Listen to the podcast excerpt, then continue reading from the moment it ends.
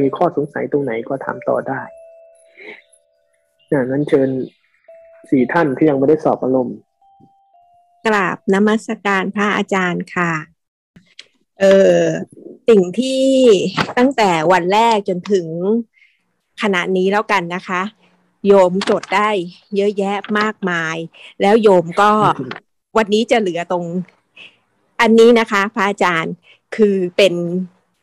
อาจจะคิดล่วงหน้าอาจจะเป็นเอาอดีตมาพูดณปัจจุบัน คือโยมจะบอกว่าจะเรียนพระอาจารย์ว่า โยมจะเซตศูนย์ใหม่ เหลือแค่จริง ๆเลยนะคะ รู้แค่เรื่องจริงเรื่องหลอก และสิ่งที่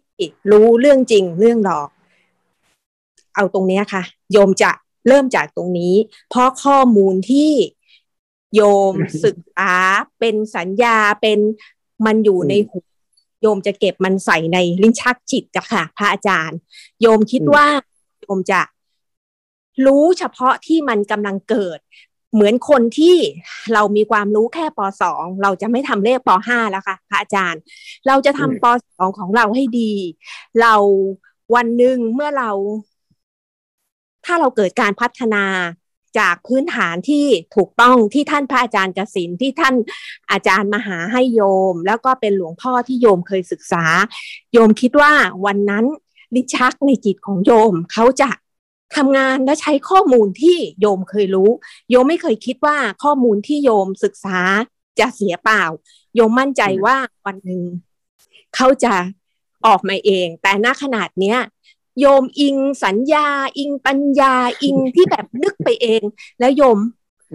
มาแล้วจนถึงจนถึงจนถึงเมื่อเช้าเมื่อเช้าวานนะคะ หลังจากฟังคลิปพระอาจารย์กสินจบพระอาจารย์ ผมก็คิดว่าอ๋อเราฟังเยอะ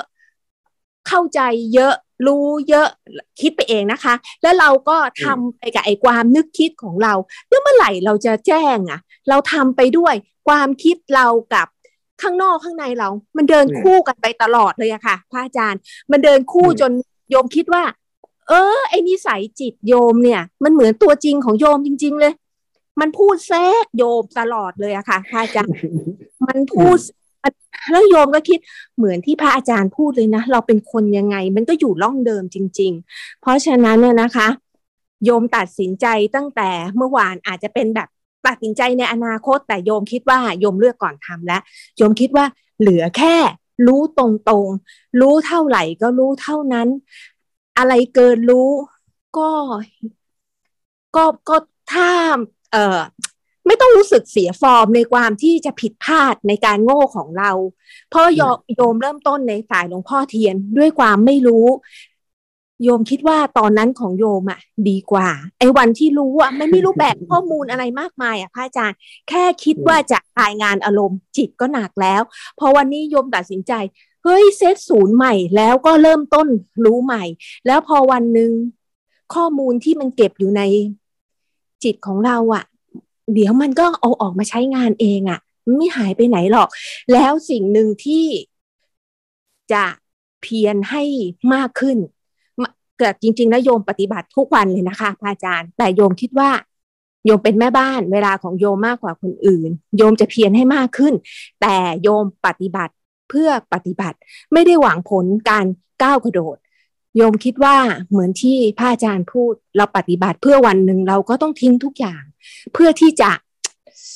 เหมือนโยมพูดไม่ถูกอะค่ะ พระอาจารย์มันเป็นคำพูดที่แบบ เราทำไปเพื่อเพื่ออะไรเพื่อปฏิบัติทำไปเพื่อ เพราะเรา รู้ว่าหนทางเนี่ยมันเหมือนจะพัฒนาเราไปในทางที่ต้องดีอะค่ะ ถ้าเราเดินตามรอยครูบาอาจารย์ ถ้าไม่ดีพระอาจารย์จะออกบวชทำไม พระพุทธเจ้า เรารู้ว่าเราศรัทธาสิ่งไหน ความศรัทธาของเราคำตอบอะจริง ๆ แล้วมันอยู่ในมันอยู่ในจิตใจหัวใจของเราแน่นอนไม่งั้นเราก็คงไม่ทำใช่ไหมคะพระอาจารย์ แต่ว่าวันเนี้ย เราเดินไปด้วยศรัทธา เดินไปด้วยความเพียร แล้วเราก็มีครูบาอาจารย์วันไหนนึกไม่ออก เราก็ไปฟังธรรมแล้วเราก็ยังคงฟังธรรมอยู่เหมือนเดิมนะคะพระอาจารย์ แต่เราไม่แบกคำสอนเข้ามาในหัวเรา แล้วก็คอยจะเอาคำสอนนั้นเป็นเหมือนว่าอันนี้ก็รู้อันนี้ก็ โอ้มันหนักอะค่ะพระอาจารย์ยมวางแล้วค่ะพระอาจารย์โยมก็เอาตรงที่มีอะไรเกิดขึ้นรู้ง่าย ๆ อาบน้ำรู้แค่น้ำไหลผ่าน กินมา คือขอเริ่มต้นจากเลขของปสองอะค่ะพระอาจารย์ทำเท่าที่ทำเท่าที่เรากำลังทำได้อะจากนั้น อ่า จากนั้นก็เป็นไปตามเหตุปัจจัยอะค่ะพระอาจารย์ เออมันมีแบบแฟนโยมชอบล้อแบบ เออ ไม่สูงต้องขย่งไม่เก่งต้องขยันเนี่ยค่ะพระอาจารย์กับกับพระทางโลกอะ เขาเป็นงั้นแหละ ทางโลกอะไม่สูงก็ต้องขย่งไว้ มันถูกของทางโลกนะแต่ทางธรรมตรงข้ามเลยนะนะคะเออทางธรรมต้องตรงข้ามยิ่งขย่งยิ่งมั่วนะยิ่งโง่ยิ่งฉลาด มันมีกระบวนการภาวนาเนี่ยมีอันหนึ่งที่พูดกันติดปากเลยถ้าเราฉลาดจิตจะโง่สาเหตุที่จิตว่าคุณโง่ก็ไม่เลิกแล้วก็คุณฉลาดไม่เลิกยมยมยมยอมยมยอม มันจะมีภาษาหนึ่งที่ไปถึงจุดหนึ่งอาตมาจะไล่คนไปภาวนาด้วยคำพูดว่า คุณไปเดินจงกรมแบบควายๆซะไปทำความเพียรควายๆซะ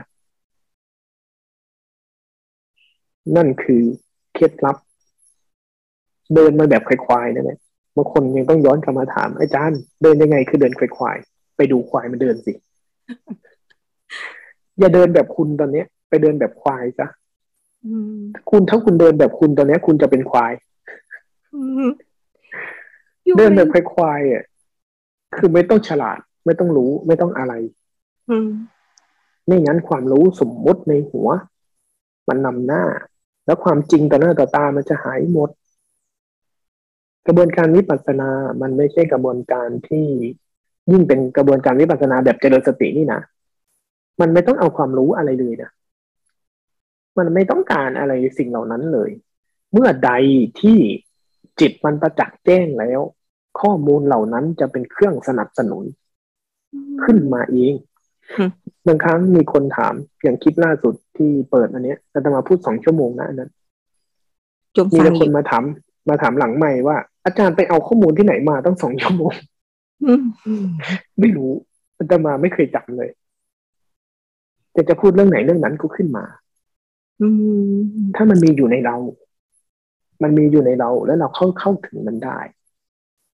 หัวไม่ต้องจำสมองไม่ต้องจำจิตไม่ต้องบันทึกมันออกมาจากข้างใน แล้วเวลาภาวนา ถ้าเราภาวนาด้วยข้อมูลมาก่อน เยอะๆๆๆๆแค่สัมผัสอะไรอย่างหนึ่งเนี่ยภาษามาสิธรรมะมายี่สิบตายเลยอาตมานะกว่าจะก้าวข้าม กว่าจะเดินแบบควายได้อาตมายากนะ นั่นแหละคือหนึ่งในปัญหาของการเนิ่นช้า ต่อกระบวนการเจริญสติแบบนี้ เมื่อใดที่รู้โอ้พอละ ฉันไม่เก่งก็ได้ ฉันไม่รู้ก็ได้ ฉันไม่ต้องดีก็ได้ แต่แค่รู้กับมันตรงๆ ว่าอะไรเป็นอะไรต่อหน้าต่อตา แค่เนี้ยฉันพอละเมื่อค่อยจะเริ่มก้าวก้าวหน้าขึ้นเอาแบบนี้แหละ เอาใจแบบนี้สำหรับการภาวนาเจริญสติ ไม่งั้นนะมันจะไปเดินแต่โลกอดีตโลกอนาคตทั้งหมด โลกอดีตโลกอนาคต โลกของการคิดโลกของข้อมูล โลกของข่าวสารโลกของสารพัดที่จะฉลาดกัน แต่ฉลาดแล้วยังไง จิตโง่เหมือนเดิมเจอเรื่องกระทบอารมณ์ในเนี้ยโอ้ยสารพัดวิธีการที่จะจำครูบาอาจารย์ร้อยท่านมานั่งไล่ร้องหมดเลย แต่เหมือนเดิม กระทบอารมณ์มาหงุดหงิดเหมือนเดิม โง่เหมือนเดิมจิตนะ ดังนั้นครูบาอาจารย์ทั้งหลายที่เอามานิมนต์มาร้อยท่าน ให้ท่านกลับวัดเถอะเผชิญหน้ากับความโกรธนั่นแหะจริง ๆ นั่นแหละของจริงครูบาอาจารย์ร้อยท่านนิมนต์มาในหัวในใจตัวเองช่วยอะไรไม่ได้หรอกนั่นแหละ ใช้หัวใจแบบนี้สำหรับการเจริญสติดีแล้วดีแล้ว อืม สาธุนโมทนากราบพระอาจารย์ค่ะกราบนมัสการพระอาจารย์ค่ะ โยมก็ปฏิบัติ แบบก็ไม่ใช่คนฉลาดนะคะ แต่แต่ก็โยมก็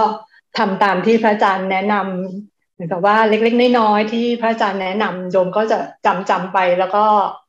เออเราจะเน้นส่วนนี้หรือเราจะลองฝึกตรงนี้ตรงนั้นดูอะไรลักษณะนั้นนะคะ ว่าช่วงนี้จะฝึกอะไรเน้นอะไรตามที่พระอาจารย์แบบ แนะนำมาแล้วซึ่งโยมก็คิดว่าได้ผล เพราะว่าเข้าเข้ามาหลายคอร์สโยมคิดว่าได้ผลตอนที่ออนไลน์นี่แหละค่ะ ค่ะอย่างโยมจะรายงานนอกรูปแบบกับในรูปแบบอะค่ะ นอกรูปแบบเนี่ยสามการมันเนี่ยใช้แล้วมันก็จะแบบไหลลื่น โดยที่ตอนแรกเนี่ย เราก็จะแบบการที่หนึ่งเริ่มต้นอะไรอย่างเงี้ยแล้วก็การที่สองระหว่างทำอะไรอย่างเงี้ยมันจะมีเหมือนอะไรกำกับแต่วันสองวันนี้รู้สึกมันก็จะลื่นๆดีอะค่ะ อย่างเช่น เห็นกล้วยเราก็จะเห็นแล้วว่าเราก็อยากกินนะอันนั้นมันก็คือเริ่มเริ่มต้นนะคะพอเรากินเข้าไปแล้วเนี่ยเราเรากัดกัดแล้วเราก็รู้สึกว่ากล้วยนี้มันรสชาติมันมันมันไม่อร่อย เราก็เราก็จะเราก็จะเห็นนะว่ามีคำสั่งว่าจะให้ทำอะไร จะคายทิ้งหรือว่าจะกลืนนะคะเคี้ยวเร็วๆแล้วก็กลืน ซึ่งสัญชาตญาณโยมมักจะเป็นในลักษณะที่ว่าเคี้ยวเร็วๆถ้าเจออะไรไม่อร่อยเคี้ยวเร็วๆแล้วก็กลืน คราวนี้มันก็จะทันนะคะว่าไม่อะเราจะไม่เคี้ยวเร็วๆ เราจะลองเคี้ยวช้าๆดูว่า แล้วก็สัมผัสดูมันจะมีอะไรเกิดขึ้นบ้างเงี้ยก็ทำก็ทันตรงนี้แล้วก็แล้วก็ได้ได้เรียนรู้ไปอะค่ะว่ารสชาติมันเป็นยังไง แล้วเรารู้สึกใจเรายังไงอีอีอะไรอย่างเงี้ยค่ะค่ะนะคะ แล้วก็แล้วก็เออโยมก็จะลองฝึกอะไรฝืนๆดูอย่างรำไรรำพันที่พระอาจารย์บอกเนี่ยโยมที่ว่าโยมงานที่แบบ ที่ชอบร่ำไรรำพันอะโยมก็จะลองหาอะไรเหตุการณ์ชาเลนจ์ที่พระอาจารย์บอกดูแล้วเราจะทํำยังไงอะไรเงี้ยแล้วเราจะฝืนมันยังไงอะไรเงี้ยโยมก็ตอนนี้เป็นแผลร้อนในที่ปากก็ลูกสาวก็บอกว่าเอาเกลือโปะไปเลยอะไรเงี้ยค่ะโยมก็แวบแรกที่คิดเห็นความคิดแล้วว่าไม่มีทางเราไม่ทำหรอกตัวเราก็จะแบบผงาอะไรออกมาอะไรเงี้ยค่ะ แล้วเราก็คิดอีกทีนึงเราก็ต้องลองนะ ทดลองอะไรเงี้ยค่ะ ก็ก็ทดลองไปแล้วเรา วางใจก่อน วางใจเปิดใจกว้างๆก่อนว่าว่าเดี๋ยวก็ดูว่ามันเป็นยังไง แล้วก็จะรู้ตอนนั้นเลยว่าเป็นยังไง อย่าไปคิดล่วงหน้าอย่างนี้นะคะก็ก็ก็พอพอมันโดนมันก็เจ็บอะเราก็เห็นว่ามันก็เจ็บอะแต่ก็เราก็เจ็บเราก็เห็นว่ามันก็เจ็บ มันก็แค่เจ็บอย่างนั้นนะคะ ใจมันก็ไม่ได้ไปเจ็บด้วยอะมันก็เออมันก็ เออก็ก็แปลกดีว่าใจมันไม่ได้ไปเจ็บด้วยค่ะ ก็เป็นอะไรที่ชาเลนจ์ของโยมแบบแบบเด็กๆ ไม่ได้ยิ่งใหญ่อะไรนะคะแล้วส่วนนั้นนอกรูปแบบส่วนในรูปแบบเนี่ย โยมก็ง่วงอะ ง่วงจนง่วงจนโยมคิดคิดเข้าข้างตัวเองว่านี่เราง่วงแต่เราก็ยังรู้รอบๆเราก็ยังเดินได้แล้วก็ยังยกมือได้อะไรเงี้ยแล้วก็โยมก็มาแบบเอ๊ะหรือเราคิดไปเองอะไรเงี้ยว่าเราเราง่วงแป๊บเดียวอะไรเงี้ย ก็ลองถ่ายวิดีโอตัวเองตอนง่วงดูว่า มันมันง่วงจริงป่ะเราหลับไปนานไหมคิดว่าตัวเองหลับไปแป๊บเดียวเนี่ยมันนานจริงหรือเปล่าเลยก็ออกมาก็ก็ตัวเองก็หลับหลับบ่อย แต่ว่าหลับแป๊บแป๊บแป๊บอย่างเงี้ยค่ะ ประมาณสิบวิสิบวิอะไรเงี้ยค่ะ แล้วแล้วแล้วโยมก็ลองลองดูว่า ที่ตัวเองหลับนี้มันมันมาตอนไหนอะโยมจะหลับเข้าไปในความการหลับเนี่ย ตอนที่มีความคิดแล้วแล้วโยมก็เข้าไปคิด แล้วคิดแล้วโยมก็หลับ แล้วตอนหลับมันก็เหมือนมีความฝันแป๊บหนึ่งอย่างนั้นนะคะนี่แหละโยมก็เลยมีความสึก เราไม่ทันความคิดนะคะก็เลยก็เลยก็เลยก็เลยตั้งใจใหม่ว่า เราจะต้องมีสติให้มันทันความคิด พระอาจารย์บอกให้นั่งโยมก็เลยนั่งยกมือซึ่งปกติโยมจะเดินตลอดอย่างเงี้ย ก็ลองนั่งดูอะค่ะ นั่งนั่งนั่งแล้วก็วันวันแรกที่นั่งเนี่ย ไม่ได้อะไรเลย เพราะว่า ไปศึกษาเรื่องความง่วงของตัวเองอะค่ะ ก็ยังไม่ได้เห็นเวทนาอะไรต่างๆ ก็ก็รู้แล้วละว่าเราง่วง เพราะว่าเราเข้าไปในความคิดคิดปุ๊บแล้วเราก็หลับแล้วพร้อมกับความฝันนะฮะวันที่สองโยมก็นั่งต่อค่ะ แล้วก็จะดูเวทนาทีนี้โยมนั่งนั่งปุ๊บก็นั่งได้สักสองชั่วโมงค่ะ นั่งไปปุ๊บเนี่ยโยมก็เห็นเวทนา ยกมือเนี่ยต้องแน่นอนอยู่แล้วว่าเราต้องปวดหลังปวดคออะไรอย่างเงี้ยพอพอเราปวดเนี่ย เราก็มีความรู้สึกว่าเห็นชัดๆ แต่ว่ากายกายก็ส่วนกาย ความเจ็บมันก็มามาที่กายมาเกิดที่กาย แต่กายกับความเจ็บมันแยกกัน ที่พระอาจารย์บอกเห็นหนึ่งต่อหนึ่งเนี่ยเออสัมผัสได้ว่าอ๋อหนึ่งต่อหนึ่งมันรู้จักรู้รู้สึกอย่างนี้นี่เองนะ อะไรอย่างเงี้ยว่ากายก็กายเจ็บก็มันแยกส่วนกันเนี่ยค่ะ ค่ะคันนี้คันนี้โยมก็โยมมาคิดนี่เราเห็นเวทนากายละทำไมเวทนาใจไม่เห็นน่ะ ตอนแรกก็ว่าทำไมมันมันควรจะเจ็บมาก ๆ เจ็บมากๆเนี่ยมันควรจะไปไปถึงเวทนาใจว่าแบบดิ้นรนอะไรต่างๆทำไมเราไม่เห็นเราเราเราไม่สุขใจเจ็บปวดไปด้วยอะ ก็ก็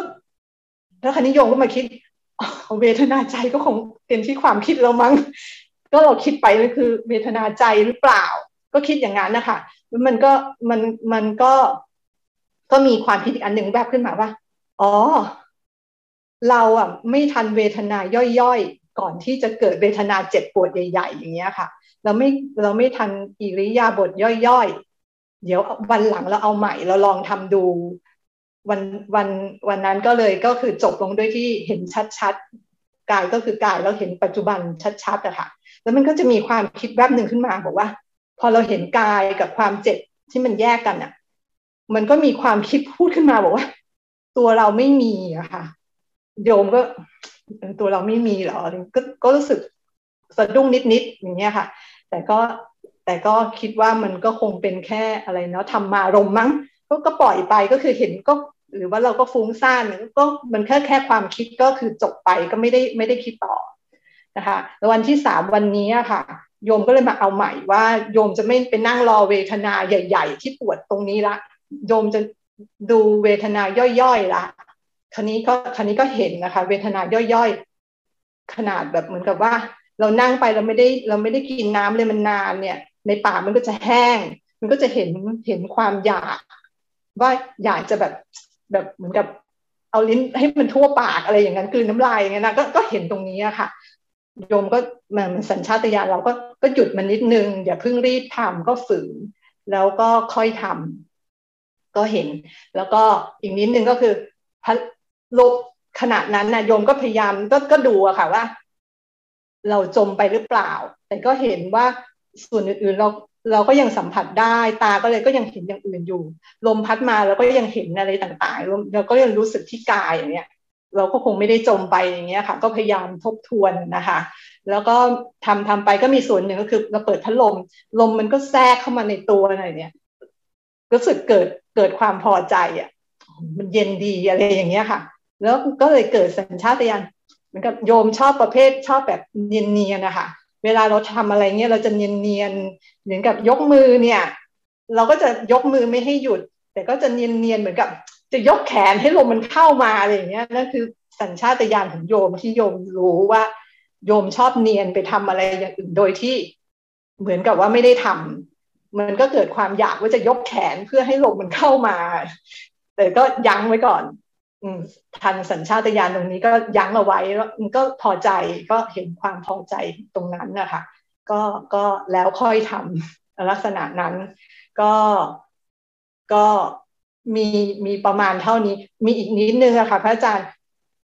วันที่โยมเห็นกายกับความเจ็บอะว่ามันแยกกันอะค่ะชัดๆเนี่ยโยมโยมทำนั่งยกมือจนหมดแรงอะค่ะ หมดแรงแต่ก็ไม่ไม่ได้ไม่ได้ไม่ได้เดือดร้อนใจอะนะคะ หมดแรงแล้วมือมันก็ค่อยค่อยค่อยค่อยค่อยค่อยขยับ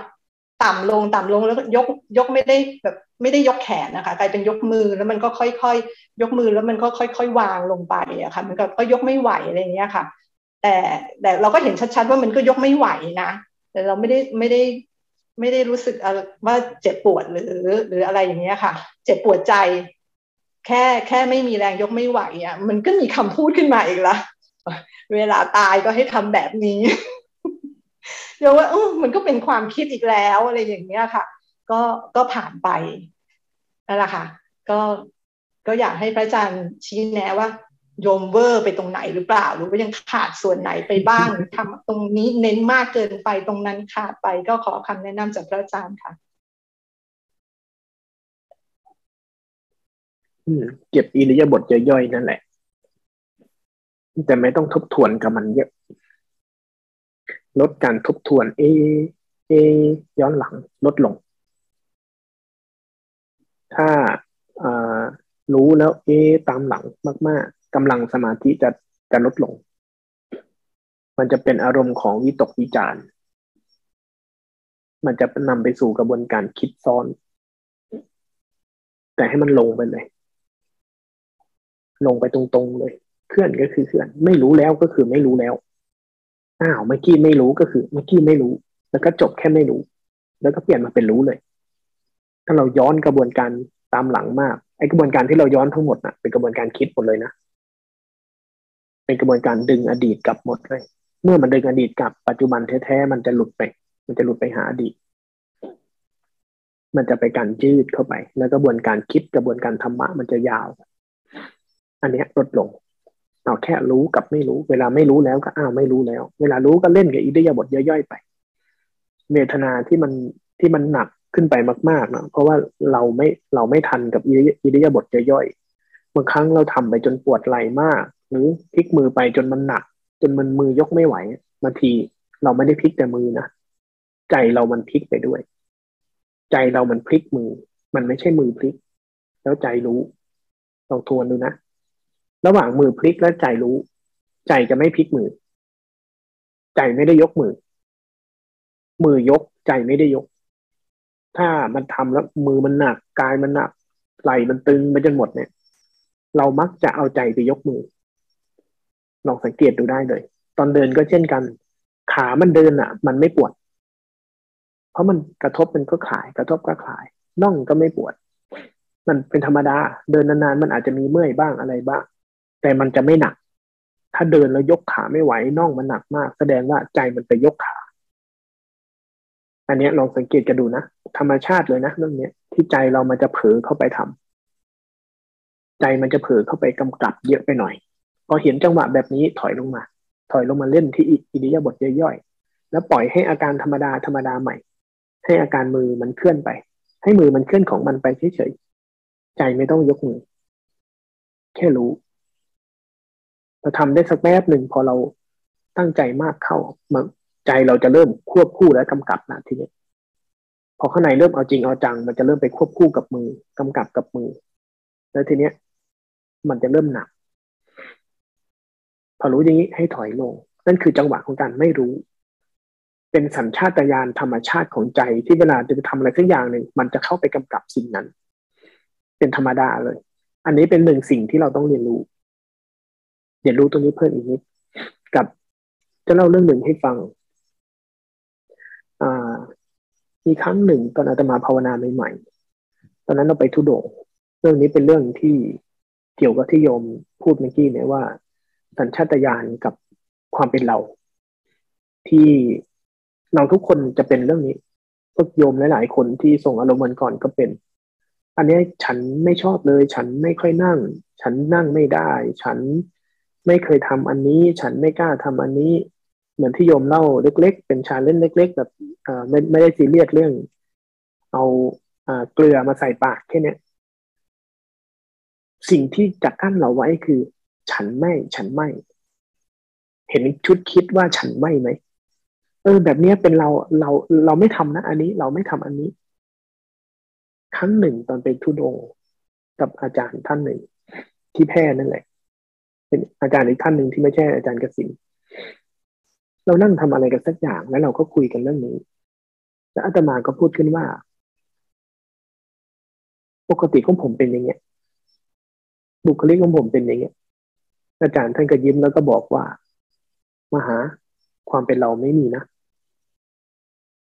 อาตมาไม่เข้าใจนะวันนั้น แต่สะดุ้งเลย เออใช่ ท่านอาจารย์บอกอะไรบางอย่างแล้ว แต่เรายังไม่เก็บนะเรื่องนี้ และเก็บเรื่องนี้เอาไว้นานมากพอมากเข้ามากเข้า พอภาวนามากเข้าเลยเข้าใจคำนี้ว่า เออ ความเป็นเราจริง ๆ ไม่มีนะความเป็นเราที่เราบอกกับตัวเราเองว่าเราไม่ทำอย่างเนี้ย ถ้าเป็นเราเราไม่ทำอันนี้อันนี้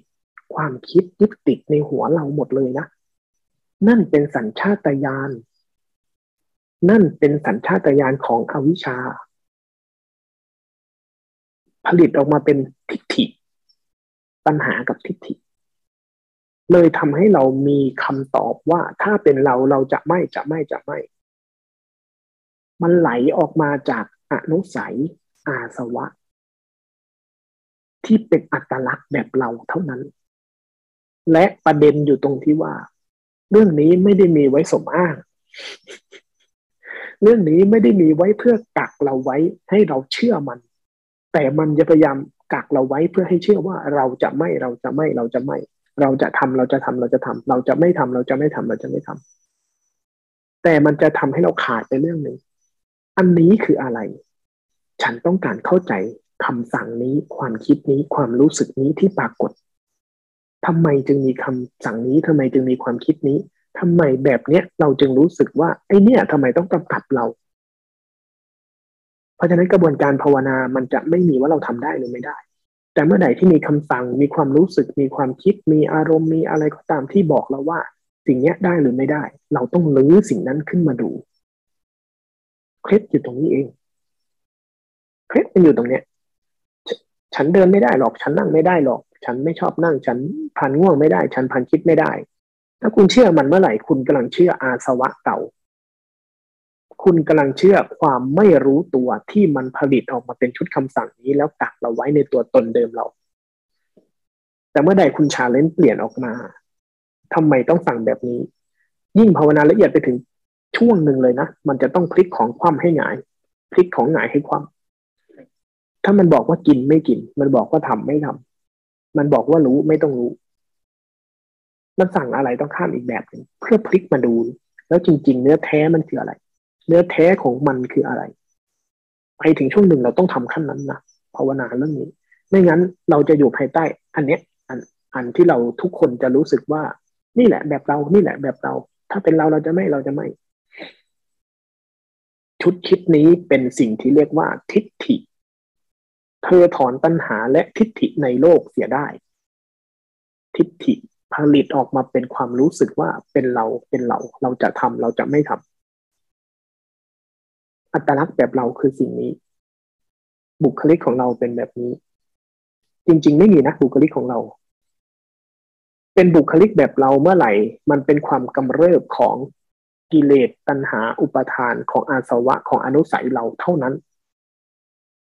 เป็นชุดการไม่รู้ตัวของจิตที่ผลิตออกมาเป็นกิเลสตัณหาอุปทานความคิดอารมณ์เหตุผลตรรกะทั้งหมดที่ออกมาเป็นลักษณะแบบเรา นำสู่พฤติกรรมแห่งการกระทำที่เป็นกายกรรม วจิกรรม มโนกรรม ทั้งนั้นเลย แล้วทำให้เรารู้สึกว่า เนี่ยเป็นเรา แต่เนื้อแท้ของสิ่งนี้ไม่ใช่เราหรอก เป็นโปรเซสหนึ่งของสารตั้งต้นตั้งแต่อวิชชาโน่นแล้วแสดงปลายทางเพื่อให้เรารู้สึกว่าเป็นเราจะทำสิ่งนี้จะไม่ทำสิ่งนี้เท่านั้น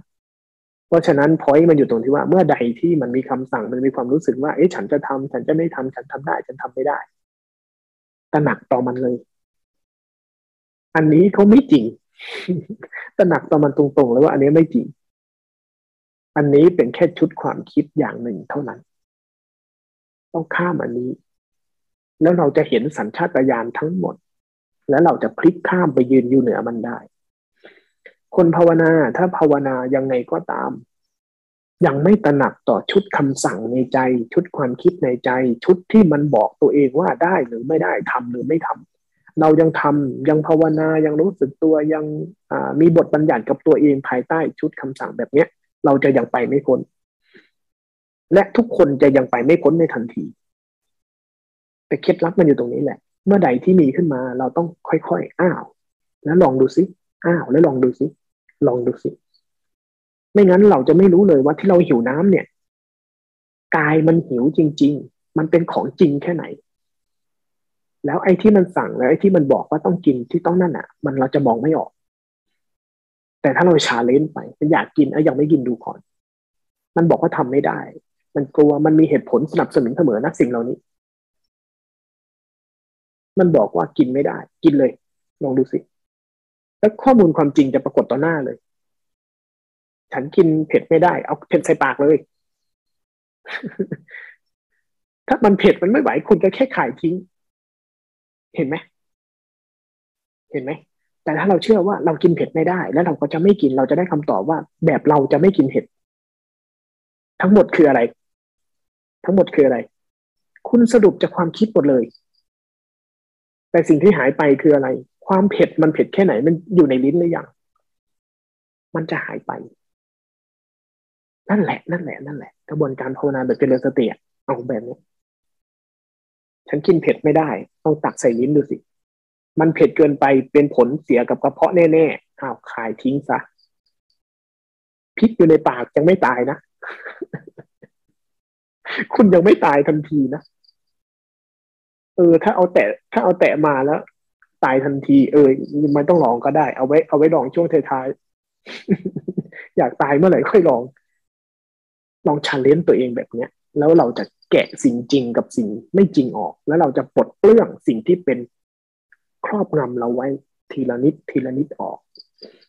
เรื่องเล็กๆพวกนี้เป็นเรื่องของกระบวนการที่จะเติมกำลังสติสมาธิให้สมบูรณ์ขึ้นเรื่อยๆแล้วเราจะเท่าทันสัญชาตญาณเท่าทันสัญชาตญาณในใจได้ดีมากอันนี้เป็นเคล็ดลับหนึ่ง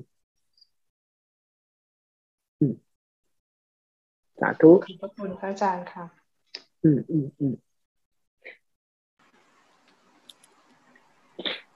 น้อมกราบนมัสการพระจราเชนเจ้าค่ะการปฏิบัติ การปฏิบัติของโยมเจ้าค่ะ ก็ไม่ได้มีอะไรมากเกินไปกว่า โยมตั้งใจแล้วก็ต่อเนื่อง รู้สึกตัวให้ต่อเนื่อง ตั้งแต่ตื่นถึงถึงหลับเจ้าค่ะ บางทีในการรู้ตัวมันก็รู้แบบที่ไม่รู้เจ้าค่ะ ก็คือรู้ว่าเผลอไปอะนะเจ้าค่ะ แต่มันก็จะรู้ต่อเนื่องไปพอทำต่อไปต่อไปต่อไปเจ้าค่ะ มันมีความเปลี่ยนแปลงข้างในบางอย่าง จากเมื่อก่อนในท่าทีของการภาวนาเจ้าค่ะ มันจะแบบต้องตั้งท่าแบบที่พระอาจารย์บอกค่ะเจ้าค่ะ มันจะต้องตั้งท่ามันถึงจะไปได้ถึงจุดนี้ เพราะว่ามันเป็นจุดที่ เอ้ย เคยเข้าไปแล้วมันอยู่ในความสงบลึกดำดื่มไปอย่างเงี้ยเจ้าค่ะ มันก็จะมันก็จะมีแบบเราจะรู้ในส่วนของตรงเนี้ย พอวันหนึ่งที่พระอาจารย์กสินแก้ให้อะเจ้าค่ะ ว่าเราอะเข้าไปตรงนี้ ไปเตะต้นกล้วยสิไปอะไรสิอะไรประมาณเนี้ยเจ้าค่ะวางให้หมดทุกอย่างมันเหมือน มันเหมือนโยมยกสมองของโยมออกไปเจ้าค่ะแล้วเหลือแต่ไอ้ที่โยมสัมผัสได้ รู้ได้เห็นได้ เจ้าค่ะ มันก็เลยทำให้การปฏิบัติของโยมอะค่ะมันมันมีความสุข มันมันไม่ลงไปแบบอย่างนั้นอีก แต่การที่เราจุด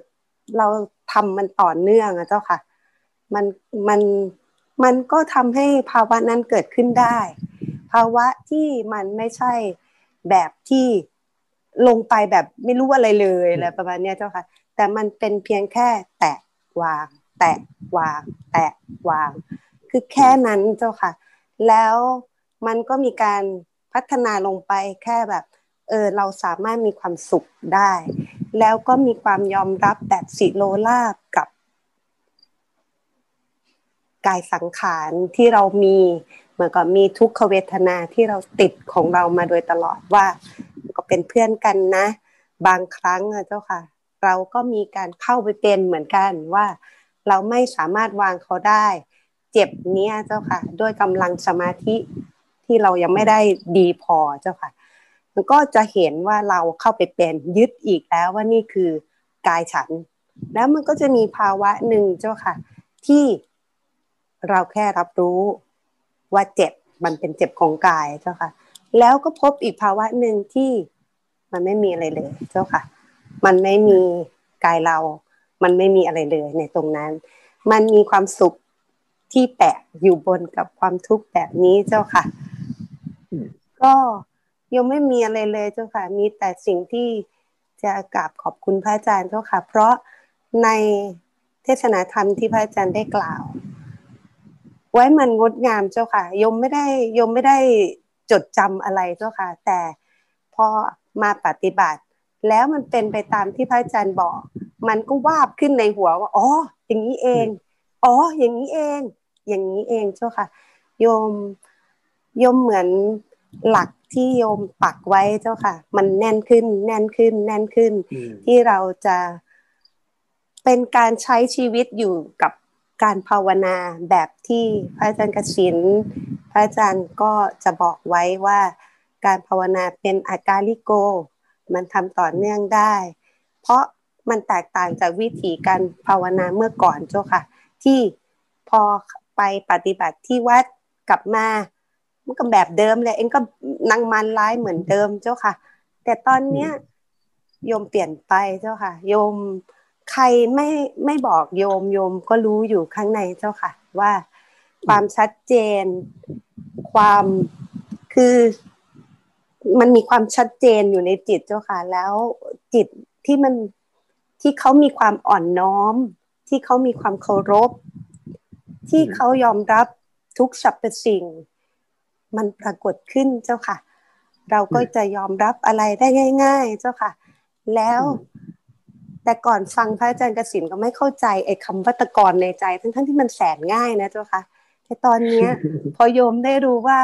เวลาตะกรในใจมันไม่มีอะเจ้าค่ะ มันรู้ได้ค่ะว่าอโกรธ โกรธก็คือโกรธ ไอ้คำว่าให้รู้สึกมันไปตรงๆสิ ตรงหน้า มันไม่ได้ทำง่ายนะเจ้าค่ะสำหรับโยมเมื่อก่อนนะเจ้าค่ะ แล้วพอมาก้าวมันไม่ได้ทำง่ายเจ้าค่ะ พูดนะพูดง่ายนะ แต่กว่ามันจะเป็นนี่นะ ใช่เจ้าโอ้ยโง่จนหัวโขกเสานู่นนะ ใช่เจ้าค่ะ โง่กันจนหัวโขกเสานู่นเลยใช่เลยเจ้าค่ะ แล้วพอมันรู้สึกแล้ว มันก็รู้สึกแค่ว่า แบบนี้แหละ แล้วทำแบบเนี้ยทำซ้ำไป ซ้ำซ้ำซ้ำซ้ำแบบเนี้ยอะไรมันจะเกิดต่อไป โยมก็ไม่ไม่ได้คิดไม่ได้หวังอะไรที่มันจะเกิดเจ้าค่ะ รู้แค่ว่าตอนเนี้ยในใจมันใสๆแล้วก็อยาก คือบางทีมันก็มีความรู้สึกว่า เออ มันใสๆอย่างเนี้ยก็ดีแล้ว แล้วเราก็อยู่ในอารมณ์ภาวนาอย่างเงี้ยต่อไปเจ้าค่ะโยมขอน้อมกราบ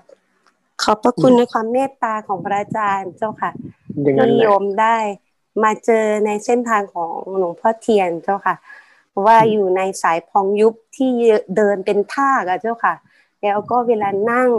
โยมก็จะนั่งจนกว่า ความเจ็บปวดนั้นมันจะหายเจ้าค่ะ ซึ่งตอนนั้นก็ทรมานมากนะเจ้าค่ะ ว่าทำไปทำไมวะแต่ตอนนี้เจ้าค่ะ พอมันมีความเข้าใจบังเกิดแล้วว่า อุปกรณ์ที่พระวิปัสสนาจารย์แต่ละรูปให้เนี่ย มันก็คืออุปกรณ์นั่นแหละ แล้วพอเราผ่านมันได้ นั่นแหละ เราจะประจักษ์แจ้งในใจแล้วทุกอย่างมันจะชัดเจนเจ้าค่ะก็เลยที่ทำมาทั้งหมดตั้งแต่ต้นนะ่ะต้องไปทำหนอ ต้องไปทำอะไรมาจนเป็นสมถะบ้างอะไรบ้าง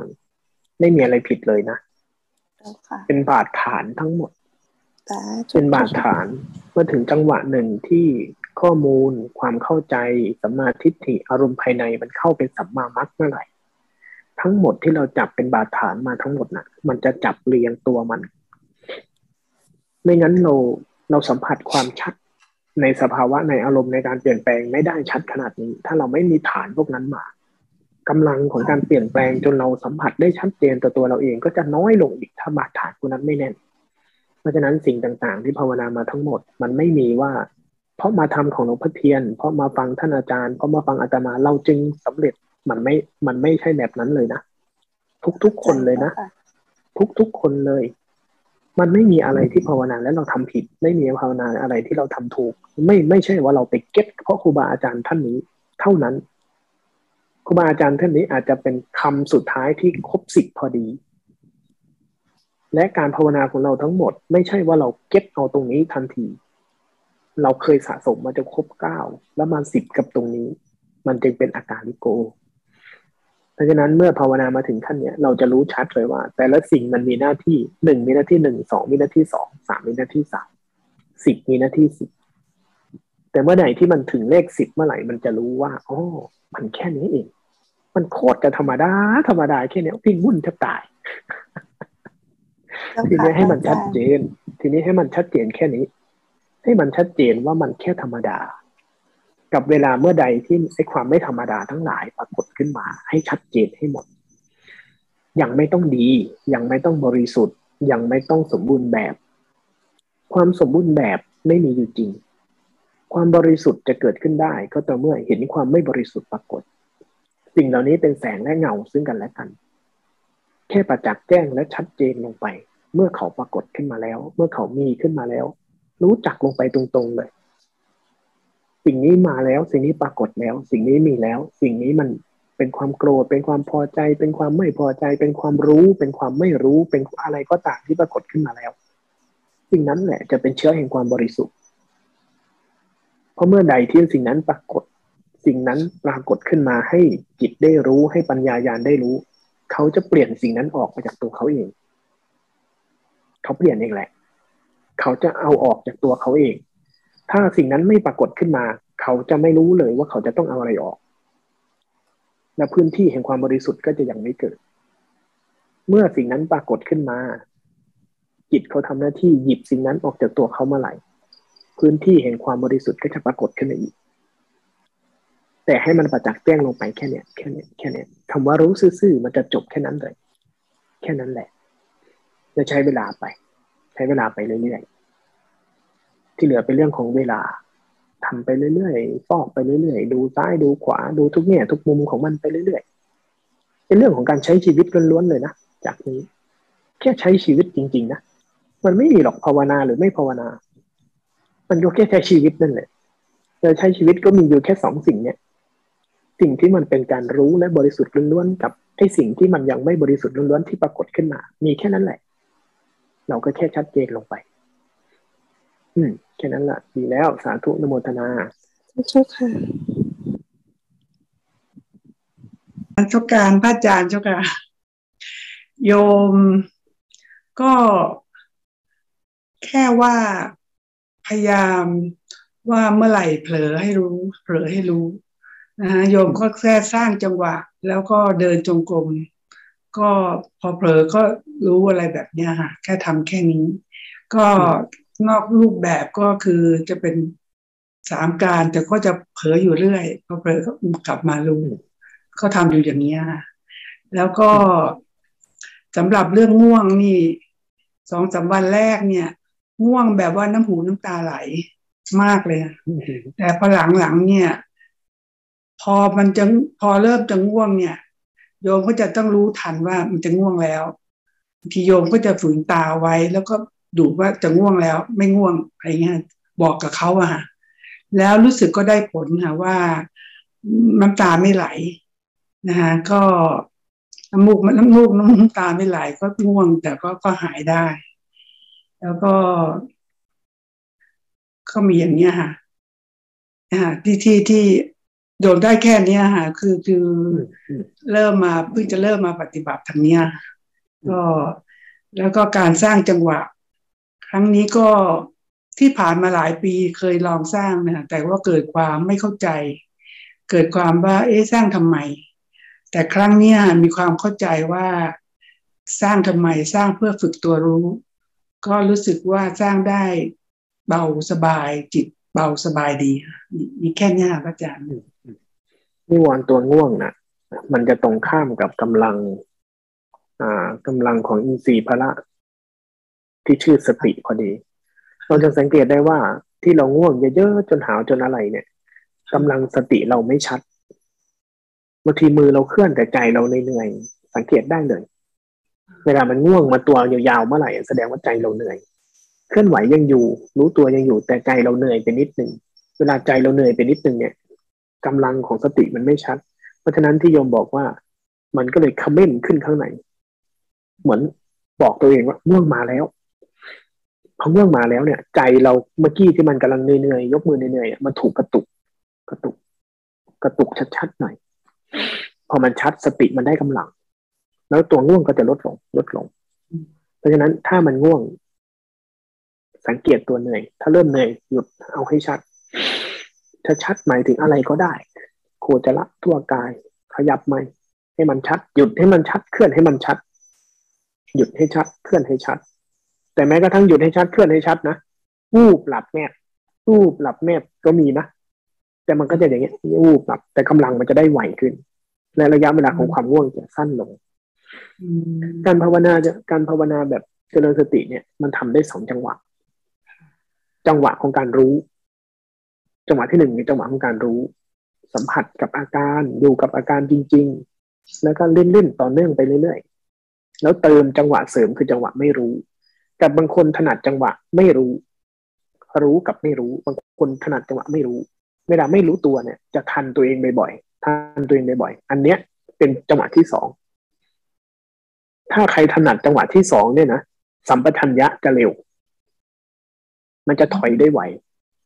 ข้อดีของจังหวะที่สองเวลาเวลาไม่รู้พอทันวูบเนี่ย มันจะคืนมันจะถอยกลับมา เรื่องในหัวจะสั้นลง แล้วพอบ่อยเข้ามันจะทันสัญชาตญาณตัวเองเร็วมากเพราะจังหวะไม่รู้เป็นสัญชาตญาณเมื่อไหร่มันมันจะทันแล้วก็คลายขันแล้วก็คลาย แต่ทั้งหมดเติมสองจังหวะ ทั้งรู้และไม่รู้ ถ้าเราจะถนัดจังหวะไหน ใช้จังหวะนั้นให้เยอะนำหน้า แล้วเติมเติมด้วย ถ้าเราย่างโยมถนัดจังหวะไม่รู้ทันสัญชาตญาณไม่รู้อ้าวทีเนี้ย พอรู้ตัวมาเติมจังหวะรู้นะฮะพอไม่รู้กลับมาอ้าวให้ชัดๆหน่อยเป็นอาการธรรมดาทางกายอยู่ อาการธรรมดาธรรมดา เติมจังหวะรู้กับอาการธรรมดาธรรมดาไว้ แล้วพอมันพอมันไม่รู้เมื่อไหร่มันจะถอยกลับมาและอาการธรรมดามันจะชัดขึ้น มันก็จะเป็นรู้กับไม่รู้ รู้กับไม่รู้แล้วมันจะวนรอบเร็วมาก ข้อดีของจังหวะไม่รู้นะมันจะเติมสัมปชัญญะได้ไวอาตมาถนัดจังหวะไม่รู้มากกว่าจังหวะรู้ เพราะถ้าไปทำจังหวะรู้เมื่อไหร่อาตมามักจะเพ่ง เทคนิคส่วนตัวของอาตมาเลยอาตมาทำกับจังหวะรู้มากๆอาตมาจะเพ่งเพราะอาตมาเป็นคนเร็วเป็นคนใจนำหน้ามาก แต่พอจังหวะไม่รู้อาตมาจะปล่อยทิ้งเลย แล้วไม่รู้อาตมาจะทันเอาทีหลังตึ๊บตึ๊บตึ๊บ อาตมาจะค่อยๆ ตื่นถอย ตื่นถอย ตื่นถอยอาตมาถนัดจังหวะนี้เช่นกันก็จะฮะจังหวะไม่รู้นี่คือเราเผลอใช่ไหมฮะใช่จังหวะเผลอนั่นแหละจังหวะเผลอแล้วทันพอมันเผลอแล้วเรารู้ว่าเรารู้ว่ามันเผลอใช่อาตมาถนัดจังหวะนี้มากกว่า เพราะถ้าทำให้รู้ไว้ต่อเนื่องอาตมาเพ่งอาตมาเลย แก้เพ่งในการปล่อยมันเลย แล้วไปทันจังหวะไม่รู้จังหวะเผลอเอา มันเลยถอย ถอยถอย แล้วสัมปชัญญะมันจะทั่วพร้อมไวแต่กำลังมันจะไม่ค่อยหนักแน่นเหมือนรู้ต่อเนื่อง แล้วอารมณ์มันอารมณ์มันจะหนักกว่าบางทีโกรธแล้วบางทีมันเหมือนนักเลงหน่อยนะ่ะ โกรธง่ายหงุดหงิดง่าย จมความคิดได้ง่าย บุคลิกเราเป็นยังไง บุคลิกนั้นจะออกเยอะที่สุด แต่มันจะสั้นไวอาตมาก็ถนัดจังหวะแบบนี้ เพราะมันไม่เพ่งวิธีแก้ของอาตมา แล้วแม่จะฮะแล้วอย่างเดินจงกรมอย่างเงี้ยนะคะเมื่อวันก่อนพระอาจารย์บอกว่าให้เดินสั้นลงอะคะให้เดินช้าลง ช้าลงกว่าปกตินิดหนึ่งแล้วเราก็ตัวรู้รู้อยู่ที่เท้าว่าตัวเรารู้ตอนเดินใช่ไหมคะรู้อะไรก็ได้ รู้กายรวมๆก็ได้ รู้เนื้อรู้ตัวโดยอะไรก็ได้ อาการธรรมดาที่เท้าก็ได้ อะไรชัดสุดก็รู้ตามนั้นแหละ ไม่ต้องเลือก ถ้าเท้ามันชัด รู้กับเท้าได้ได้ดี จังหวะรู้มันมัน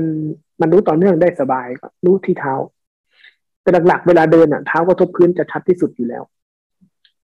อ่าจะเท้าที่กระทบพื้นจะชัดที่สุด แต่เทคนิค อันนี้เป็นเทคนิคนะพอเราหย่อนจากสเต็ปปกติของเราหน่อยอะเวลาเราเผลอเวลาเราไม่รู้ตัว มันจะดันไปสเต็ปปกติ สเต็ปตามสัญชาตญาณอย่างเช่นเราเดินตึกตึก ตึกนี่คือปกติของเรา พอเราเดินตึกตึกเวลาเราไม่รู้ตัวจมก็ไปในความคิด สัญชาตญาณมันจะนำหน้า พอสัญชาตญาณนำหน้า มันจะเผลอเดินตึกตึกตึกตึกเหมือนเดิม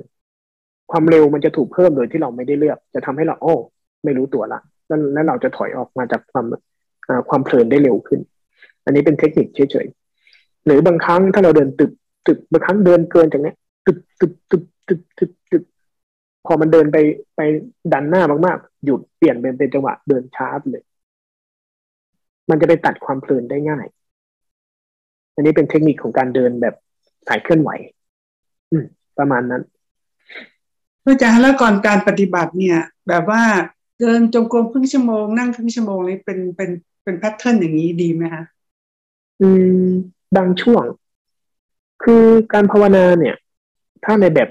เคลื่อนไหวแบบวิธีนี้นะ ไม่มีแพทเทิร์นตายตัว ไม่มีแพทเทิร์นอะไรตายตัวเลย อยู่ที่บางช่วง หลักๆของมันน่ะ ยิ่งสายลมพระเทียนน่ะ รูปแบบจะเป็นแค่เครื่องเครื่องเสริมเท่านั้น เครื่องเสริมให้กำลัง เพราะฉะนั้นประเด็นสาระอยู่ตรงที่ว่า ถ้าเดินช่วงเนี้ยกำลังการรู้เนื้อรู้ตัวมันมันได้กำลังดีอ่ามันมันเพิ่มกำลังของการรู้เนื้อรู้ตัวได้ดี เราใช้การเดินเยอะๆบางครั้งวันนี้เดินแล้วฟุ้งซ่านเดินแล้วเพลินง่าย เปลี่ยนมาเป็นจังหวะของการนั่ง หรือบางครั้งเราเดินไปถึงช่วงหนึ่งผ่านอารมณ์และมันต้องการกำลังสมาธิที่เพิ่มขึ้นแบบละเอียดขึ้น ใช้ท่านั่งให้เยอะอ่ามันจะประมาณนั้น มันอยู่ตรงที่ว่าช่วงไหนต้องเติมอะไรเข้าไป มันจะเป็นการผสมสัดส่วนที่เราต้องเรียนรู้กับมันมันเป็นศิลปะแบบนี้อาจารย์อีกคำถามนึงค่ะฟังด้วยแล้วก็สร้างจังหวะด้วยเนี่ย สมาธิเรา concentration เราอยู่ตรงไหน อืม อย่างเช่น ฟังอาตมาพูดใช่ไหมค่ะเวลาฟังจริงๆถ้ายุคต้นๆแบบหลวงพ่อเทียนจริงๆนะเวลาเขาฟังเขาไม่ได้นั่งยกมือกันนะใช่ไหมใช่ฟังก็คือฟังเลย แล้วเขาก็จะทันเวลาตัวเองคิดซ้อน แบบนั้นไปเลย แต่ทีนี้ยุคหลังๆเนี่ย เขาให้นั่งยกมือไปด้วย เพราะว่าเวลาเราฟังเราจะเผลอคิดตาม แต่อย่างน้อยไอ้มือเนี่ยมันจะกระตุกเรากลับได้ว่าเราเผลอคิดตามเขาไปแล้วหรือเผลอคิดนอกเรื่องไปแล้ว มือมันจะช่วยกระตุกกลับ ฟังก็คือฟังแล้วจับประเด็นของการฟังเป็นสาระหลักพอเรื่องนี้ไม่อยากฟังนั่งยกมือไปรู้สึกตัวไป หรือมันมีหลายเทคนิคมาก ไม่มีคำตอบตายตัว หรือบางครั้ง เราไม่ต้องฟังเนื้อหา ไม่ต้องคิดตาม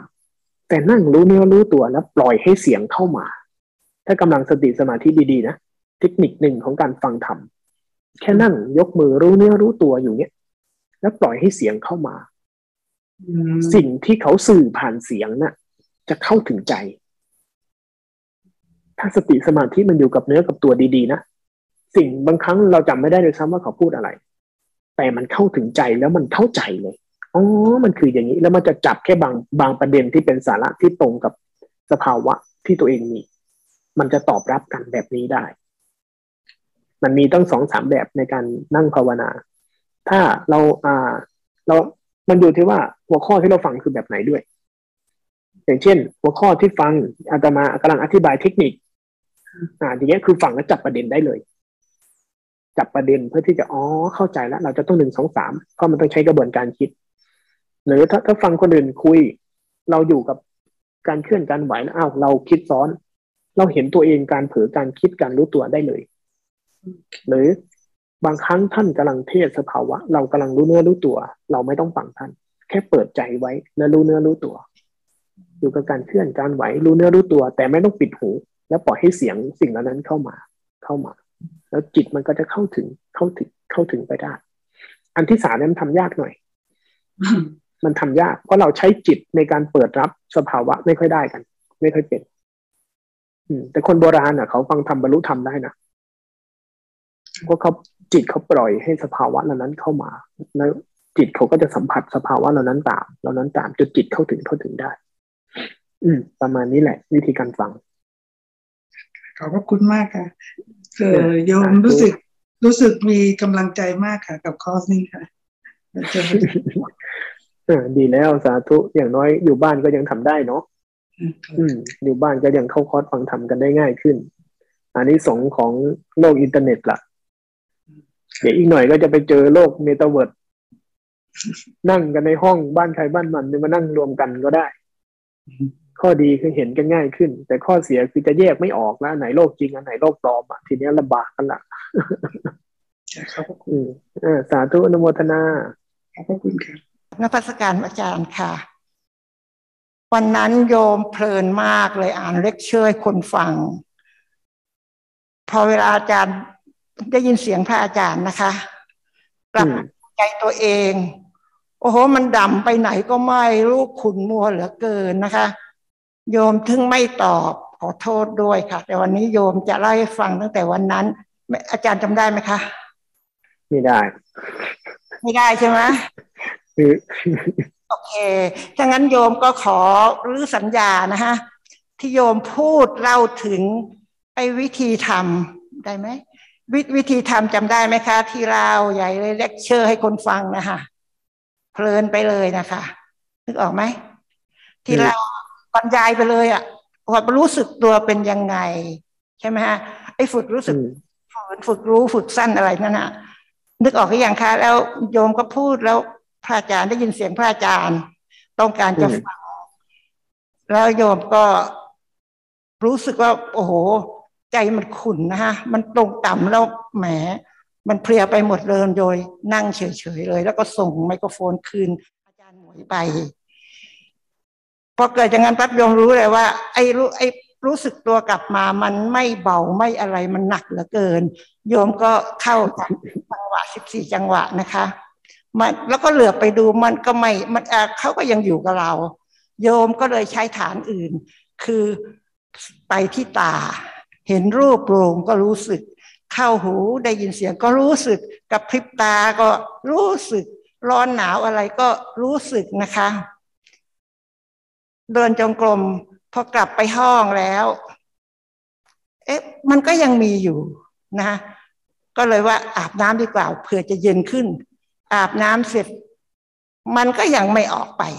โยมก็ไปนอนค่ะนอนโยมก็ใช้วิธีทำสมาธิ สแกนไปทุกส่วนของร่างกายนะฮะเดี๋ยวก็ท่านอนก็รู้หลังติดพื้นก็รู้นะฮะส่งไปที่เท้าก็รู้แล้วก็เหลือไปดูที่ใจไม่ยอมไม่ยอมออกนะฮะโยมก็บอกถ้างั้นเราก็นอนด้วยกันแต่คืนเนี้ย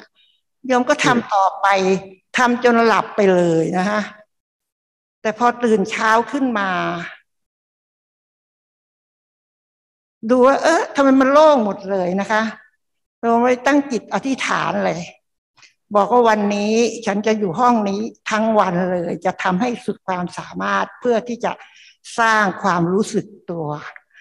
แล้วเมื่อวานเมื่อวานกับวันนี้ก็ทำแล้วมันก็เบิกบานทำได้ตลอดเวลาค่ะอาจารย์มีอะไรจะแนะนำไหมคะ อืม อย่าไปไล่เขา แนะนำอย่างเดียว อะไรที่เกิดขึ้นในใจ อย่าไล่อย่าไล่เขา ยิ่งไล่ยิ่งผัน เวลาอะไรเกิดขึ้นในใจ อย่าไล่เขา ไม่ไล่เลยค่ะเขาเฝ้าดูตลอดเลย แล้วก็แค่นั่นแหละแค่นั้นนะคะเขาจะทยอมรับเขาก่อน ยอมรับเขาก่อน ยอมรับเขาก่อนว่า โอ้อันนี้เป็นสิ่งนี้ รู้จักเขาเลย ไม่ต้องไล่รู้จักเขาเลยำไม่รู้จักเขาตรงๆเลยว่าโอ้มันเป็นอาการนี้กำลังมีอย่างนี้กำลังเป็นอย่างนี้ ค่ะเออนั่นแหละ ก็ก็เห็นแล้วมันจะอาการสั้นลงมาก ก็เท่าแค่นั่งดูอืมแล้วอืมก็ใช้วิธีไม่ออกนะ เราก็อืมมีไปทำอย่างอื่นดีกว่า ก็เลยใช้ฐานกายที่อื่น โดยที่ว่าอืมส่งไปที่ตาเห็นรูปก็รู้ไงฮะ แล้วก็อืมพยายามทำที่อื่นเพราะแอบมาดูที่มาแอบมาดูที่จิตนะคะ ไม่ยอมออกเลยอยู่ก็อยู่ก็อยู่ไปให้เราก็มีหน้าที่ทำอะไร เราก็ไปสร้างความรู้สึกโดยเอา ส่วนอื่นของร่างกายใช่ไหมคะ ที่ทำอืมนั่นแหละ ให้มันให้มันอยู่ร่วมกับอย่างอื่นนั่นแหละ ให้มันอยู่ตรงนั้นแหละ แต่ตาก็ยังมีนะหูก็ยังมีอย่างอื่นก็ยังมีแต่อยู่ด้วยกันนั่นแหละเยอะแยะฮะแล้วก็เอาเออย่างอนั่นแหละแล้วก็กลับมานั่นแหละ แบบนั้นแหละ พอถึงจังหวะที่เขาจะไปเมื่อไหร่ถ้าเขาไปกันต่อหน้าต่อตาอย่างอื่นยังอยู่เนี่ย ไม่เข้าไปต่อไปไว้อ่า เวลาไปเขาไม่ลาเราหรอกนะฮะเวลาเขาไปเขาไม่ลาเราหรอกฮะ แต่พออย่างนี้บ่อยๆเข้าทีเนี้ย ใจเขาจะต้อนรับแขกเป็น แล้วเขาก็จะส่งแขกได้ไวขึ้น ค่ะ อืมในใจน่ะพวกเนี้ยเป็นแขกหมดเลย ภาษาท่านอาจารย์ท่านจะเรียกว่าแขกที่จรมาฮะถ้าเราเลี้ยงดูปูเสือมันยังดี นั่งคุยกับมันไม่เลิกกับมันไม่ไปนะ ยิ่งขับไล่มันยิ่งไม่ไปนะไม่ไรก็เหมือนนั่งคุยกับมัน แต่ทีนี้ถ้า เออ คุณนั่งไปนะเดี๋ยวฉันทำงานทำการก่อน ตาฉันก็ต้องทำหูฉันก็ต้องทำ กายก็ยังต้องมีงานต้องทำแป๊บเดียวพอเขาเขาขี้เกียจที่จะคุยกับเราเราไม่คุยกับเขาเดี๋ยวเดี๋ยวเขาจะไปเร็วขึ้นแบบนั้นแหละ แบบนั้นแหละค่ะอ่าดีแล้วสาธุอนโมทนา ขอบพระคุณค่ะอ่า สาธุกราบนมัสการพระอาจารย์ค่ะท่านเอเอออคือโยมเห็นนะคะ คือวันก่อนที่โยมสอบอารมณ์นะคะท่าน แล้ว แล้วเหมือนกับว่าพอระลึกรู้เนี่ยก็คือจะที่พระอาจารย์บอกว่าคือโยมจะพอพอเหมือนกับพอรู้มาที่จิต รู้ไปในสิ่งต่างๆเนี่ยมันก็จะว่างอะค่ะ ว่างอืมเอ่อพอมีความความรู้สึกเกิดขึ้นในในจิตเนี่ย เหมือนโยมก็ไปเปลี่ยนภาษาไปที่พระอาจารย์บอกว่า เหมือนจิตหลอกจิตนะคะ คือคือโยมก็เข้าใจที่พระอาจารย์ท่านพูดคือ คือเหมือนกับโยมระลึกรู้ กับสิ่งที่เกิดขึ้นรู้รู้กับกาย รู้ลม รู้กายรู้สิ่งมากระทบ แต่ว่าพอมีอารมณ์เนี่ย เหมือนจิตมันจะหนีไปอยู่ในเซฟโซนพอมันอืมพอมันไปรู้แล้วก็ก็คือว่าง แล้วพอพระอาจารย์ก็เลยบอกว่ามันคือ คือเป็นอุปทานที่จิตหลอกจิตเนี่ยค่ะให้ให้เห็นซื่อๆให้เห็นซื่อๆให้เห็นตรงๆคันนี้โยมพอหลังจากนั้น ก็เลย ก็เลยเปลี่ยนคือก็ก็เลยปฏิบัติโดยการเห็นตรงๆขึ้นเห็นตรงๆนะคะอืมตามอืมตามสิ่งที่มากระทบคันนี้เอออย่างอย่างอย่างที่โยมเคยแบบพออยากเนี่ยพอโยมเห็นความอยากโยมก็เปลี่ยนภาษาไปอยู่ตรงอื่น มันเหมือนความอยากมันหายไปแต่ว่าจริง ๆอะอืมมันเหมือนหลอกตัวเองอย่างที่พระอาจารย์ว่าจริงๆอันนี้พอพออืมพอโยมทานอาหารเนี่ยเวลามาปฏิบัติเนี่ย ส่วนใหญ่อารมณ์จะเกิดขึ้นชัด ชัดก็คือตอนทานข้าวอะค่ะท่าน คือตรงอื่นเนี่ยพอเราอยู่กับกายกับใจแล้ว อารมณ์มันไม่ค่อยแรง มันมันมันจะเป็นแค่ความรู้สึกชอบไม่ชอบเฉยๆอย่างเงี้ยค่ะ แล้วพอเราเราเราเลิกรู้ถึงความรู้สึกตรงนั้นมันก็จางมันก็หายมันก็หายไปอย่างเงี้ยค่ะ ท่าน คราวนี้พอทานข้าวเนี่ย พอเปิดฝาบินโตมาเนี่ย เห็นเห็นเห็นขนม พอเห็นขนมปุ๊บเนี่ย เออใจมันอยาก ความรู้สึก ใจมันอยากทานโยมก็โยมก็เลยสังเกตสังเกต คราวนี้ไม่หนีแล้วค่ะท่านก็สังเกตใจที่อยากทาน พอสังเกตไปเนี่ยก็จะเห็นว่า จริง ๆ มันมันไม่ใช่ความอยากทานมันเป็นอาการอย่างหนึ่งเท่านั้นเอง ที่มันหนักหนักอยู่ในอยู่ในจิตอยู่ในใจมองสังเกตอยู่พักหนึ่งเลยค่ะ กว่าอาการนั้นเนี่ยมันจะค่อยๆ คือมันอาการมันจะหนักแล้วมันก็จะค่อย ๆ เบาลง เบาคลายตัวลงแล้วก็ จางไปจนกระทั่งมันหาย พอมันหายไปเนี่ย จิตมันรู้สึกเออสว่างขึ้นมาว่าเออไอ้ความอยากมันก็ไม่อยู่นะมันก็ไม่มี พอพอพอรู้สึกสว่างขึ้นมาอย่างนั้นเสร็จก็ก็รู้ต่อค่ะท่านก็ก็ไปรู้ที่มือไปรู้ที่มือ คือคือก็ไม่ใช่มืออะคือคือส่วนใหญ่เวลาโยมสังเกตเนี่ยโยมไม่ค่อยมีคำพูดมันแค่ความรู้สึกเฉยๆค่ะ ไปรู้ที่อาการเคลื่อน เออพอพอไปเคลื่อนไปจับ เคลื่อนเคลื่อนเอ๊ะเดิมก็เอ๊ะ มันมันไม่ใช่มันคือมันมันไม่ได้มันเหมือนกับคิดแต่ว่ามันเอ๊ะขึ้นมาว่า การตักการขยับของมือเนี่ยมันหนีมันหนีเสียงออกไหมคะท่านยังออกอยู่มันหนีแครอทคือว่าเห็นมันหนีแครอทมันก็อะมันคือใจที่ไม่อยากทานแครอทมันเลยไปสั่งให้มือมันไม่ตักพอพอพอเห็นอย่างนั้นก็เลยมาสังเกตใจต่อว่า ไม่อยาก อาการไม่อยากคือถามว่ามันเหมือนแต่มันมันไม่ได้เหมือนกับอาการอยาก แต่มันก็เป็นความรู้สึกหนักหนักเหมือนเดมันอยู่อยู่ในใจนะคะแล้วก็ก็ก็สังเกตไปก็จนกระทั่งมันคลาย ก็ใช้เวลาความรู้สึกอะมันต้องสังเกตอยู่สักขนาดหนึ่งเลยอะค่ะ ถึงจะเห็นมันคลายแล้วมันก็ให้ความรู้สึกเหมือนเดิมพอมันคลายไปมันก็โล่งพอโล่งเสร็จก็ตักใส่ปากพอใส่ปากกระทบลิ้นก็อรู้รู้ส่วนใหญ่ตรงนี้โยมก็จะสังเกตอยู่แล้วพอรู้ รู้ก็ ลดแต่พอเคี้ยวเท่านั้นน่ะ ไอ้แครอทคือตอนตอนปากมันมันมันก็คือพอเราเราเราหายแบบเราเราเราไม่อยากแล้วเนี่ย มันก็ตักไปโดยไม่รู้สึกอะไรกับสิ่งนั้นนะคะ แต่พอเคี้ยวปุ๊บสัมผัสของแครอทมันมันเข้าไปในปากเนี่ย มันรู้สึกไม่ชอบขึ้นมาเลยพอมันรู้สึกว่าไม่ชอบปุ๊บเนี่ยเราก็สังเกตอาการใจที่มันที่รู้สึกไม่ชอบก็ก็หายไปแต่ว่าความรู้สึกไม่ชอบเนี่ย มันหายไวกว่า ความอยากค่ะท่านคือพอเราสังเกตความความไม่ชอบปุ๊บมันเออมันคลายง่ายกว่า แต่ขณะที่ความอยากเนี่ยหูมันมันมันหนักนะ มันมันหนามันกว่ามันจะค่อย ๆ จางเนี่ย ก็ก็คือปฏิบัติไปเรื่อยๆแต่พอพอปฏิบัติอย่างที่พระอาจารย์บอกให้เห็นซื่อๆไปเรื่อยๆก็ก็มันก็ไม่เห็นที่จะต้องหนีอารมณ์เหมือนที่ทุกทีว่าคนหนีแล้วว่าว่างแล้วมันก็สบายดีค่ะคือคือพอมันว่างแล้วมันก็เหมือนกับ ไม่รู้สึกอะไรกับอะไรอย่างเงี้ยค่ะ แล้วคนนี้แต่พอพอรู้สึกว่าเออมันก็พอมันพอมาสุดท้ายมันก็ว่างเหมือนกันคือสุดท้ายมันก็ไม่มีอะไรเหมือนกัน แล้วก็จิตมันสว่างขึ้นมากว่ากว่ากว่าการที่ไปหนีด้วยอะค่ะท่าน คือมีรู้สึกอย่างนั้นนะคะ แล้วก็สิ่งหนึ่งที่สังเกตแล้วก็เห็นได้ชัดเจนขึ้นก็คือ คือขันค่ะท่าน คือคือเหมือนกับพอมันเกิดกระบวนการพวกเนี้ยพอเห็นเนี่ย เหมือนรูปนะคะเห็นเห็นผัสสะเห็นอย่างเห็นขนมเนี่ย เห็นปุ๊บรูปรูปขนม คือเหมือนกับขันในส่วนนามมันขึ้นมาเลยค่ะพรึบสัญญาสัญญา สัญญาเวทนาสังขารวิญญาณมันพลึกขึ้นมาเลย คือจริงๆมันไม่ได้พร้อมกันนะคะท่าน แต่มันเกือบความรู้สึกมันเหมือนจะแทบพร้อมเลยคือมันมันมาเลยอะค่ะท่านแต่แต่ว่าเห็นเห็นในอาการที่ว่าอ๋อสัญญาขันในขนม มันไม่ทันอะไรเลยมันใจมันมันชอบแล้วมันมีธนาขันมาแล้ว แล้วก็มันปรุงแต่งทันทีคือไม่คืออยาก แล้วมันวิญญาณขันมันก็รู้รู้ว่ามันอยาก แล้วมันก็ส่งผลไปคือรู้รู้รู้สึกไม่มันยมว่ายมไม่ได้คิดนะคะคือยมรู้สึกอะรู้สึกแล้วก็เห็นอาการนั้นนะคะแล้วก็ส่งผลไปให้เกิด เกิด คือถ้าดูความต่อมันก็จะไปกินนะคะท่าน แต่พอดูความอยากทันมันก็หยุดอยู่ที่ใจที่อยาก ก็เลยทำให้แบบ เออ อ๋อขั้นตอนการคือคือการทำงานของขันมันเป็นอย่างนี้เนาะแล้วปกติเนี่ยเวลาโยมโยมระลึกรู้เนี่ย คือโยมจะระลึกรู้ไปเรื่อยๆอะค่ะท่าน เรื่อยๆไปเหมือนบางทีเหมือนโยมไม่ได้ทำอะไร แต่ว่าจริง ๆ โยมระลึกรู้อยู่กับกายใจ ถ้าไม่มีอะไรเลยมันก็อยู่กับลมแล้วก็อยู่กับตึงหย่อนขยับไว้คืนนี้พอระลึกรู้อย่างนี้เรื่อยๆเนี่ย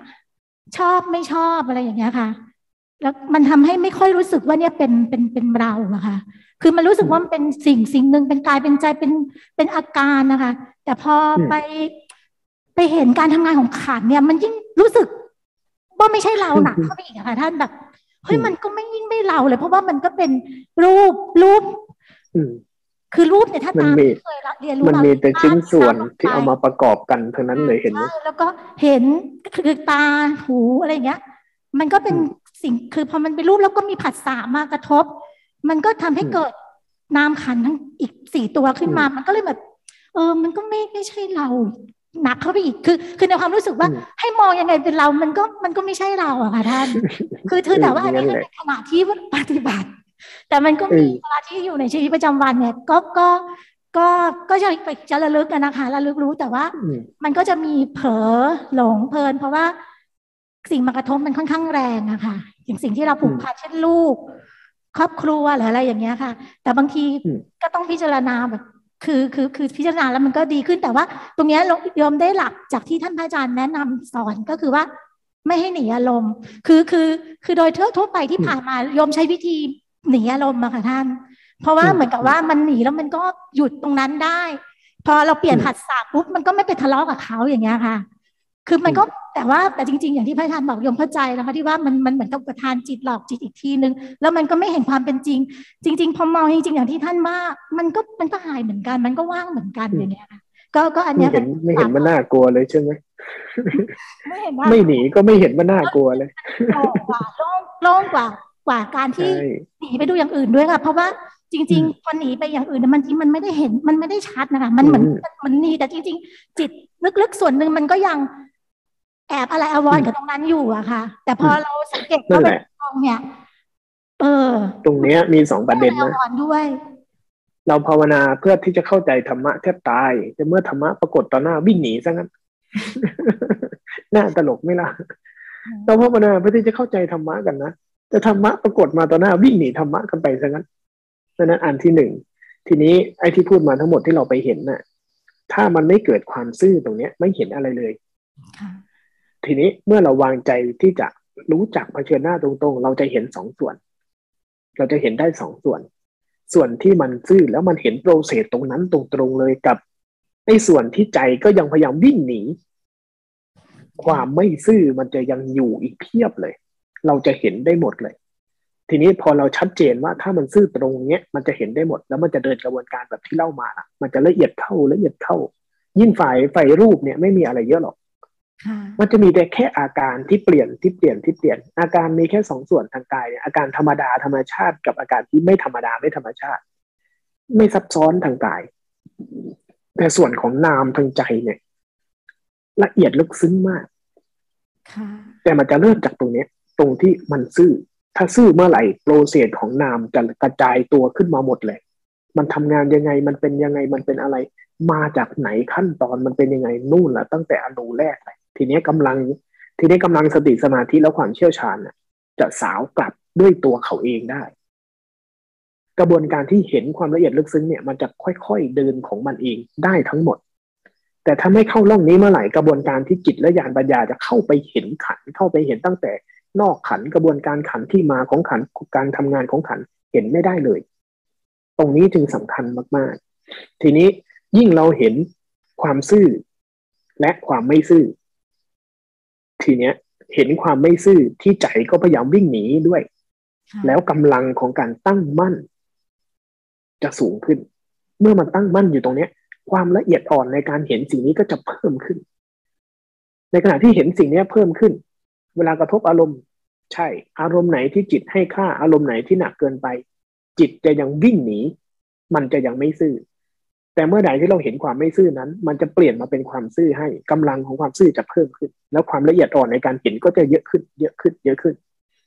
ตอนนี้ให้ทำแค่นี้พอ แค่นี้แหละ ไม่มีอะไรเลย หลังจากนี้ไม่ซับซ้อนละมันจะมีแต่สิ่งที่เข้าถึงเข้าถึงระวังอย่างเดียว ความเข้าถึงความรู้ทั้งหลาย มันจะกลายเป็นวิปัสสนู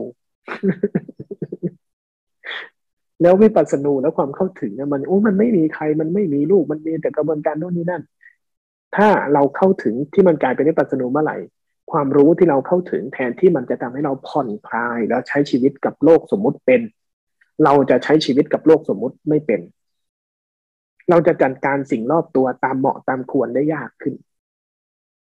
อย่างเช่น จะไปจัดการกับลูก ลูกก็ไม่ใช่เรา เราก็ไม่มีลูกก็ไม่มีทีเนี้ยปวดเลยนะต้องเข้าใจว่า ชีวิตมีสองภาค ภาคปรมัตคือส่วนที่เราเห็นความจริงภายในล้วนๆ ส่วนสมมุติเมื่อเมื่อมีคนที่สองหรือปฏิสัมพันธ์ของเราที่ต้องเกี่ยวเนื่องกับคนที่สองเมื่อไหร่ ใช้สมมุติตามโลก ใช้สมมุติตามโลก ยังควรทำอะไรยังควรทำหน้าที่แบบไหนทำตามนั้น ข้างในยิ่งเข้าถึงความเป็นปรมัตเข้าถึงความจริงความผ่อนคลายยิ่งเยอะขึ้น ความบริสุทธิ์และผ่อนคลายยิ่งเยอะขึ้น ยิ่งทำให้เราจัดการต่อโลกสมมติด้วยความผ่อนคลายมากขึ้น ถึงจะถูกนะ ถ้าเข้าใจธรรมะเข้าใจสภาวะภายในเข้าใจความจริงภายในแล้วทำให้โลกรอบตัว ปั่นป่วนตาม แสดงว่าเราผิดเพี้ยนไปนิดหนึ่งมันเป็นอาการวิปัสสนูนะถ้าอาการพวกนั้น และเราจะเป็นนะ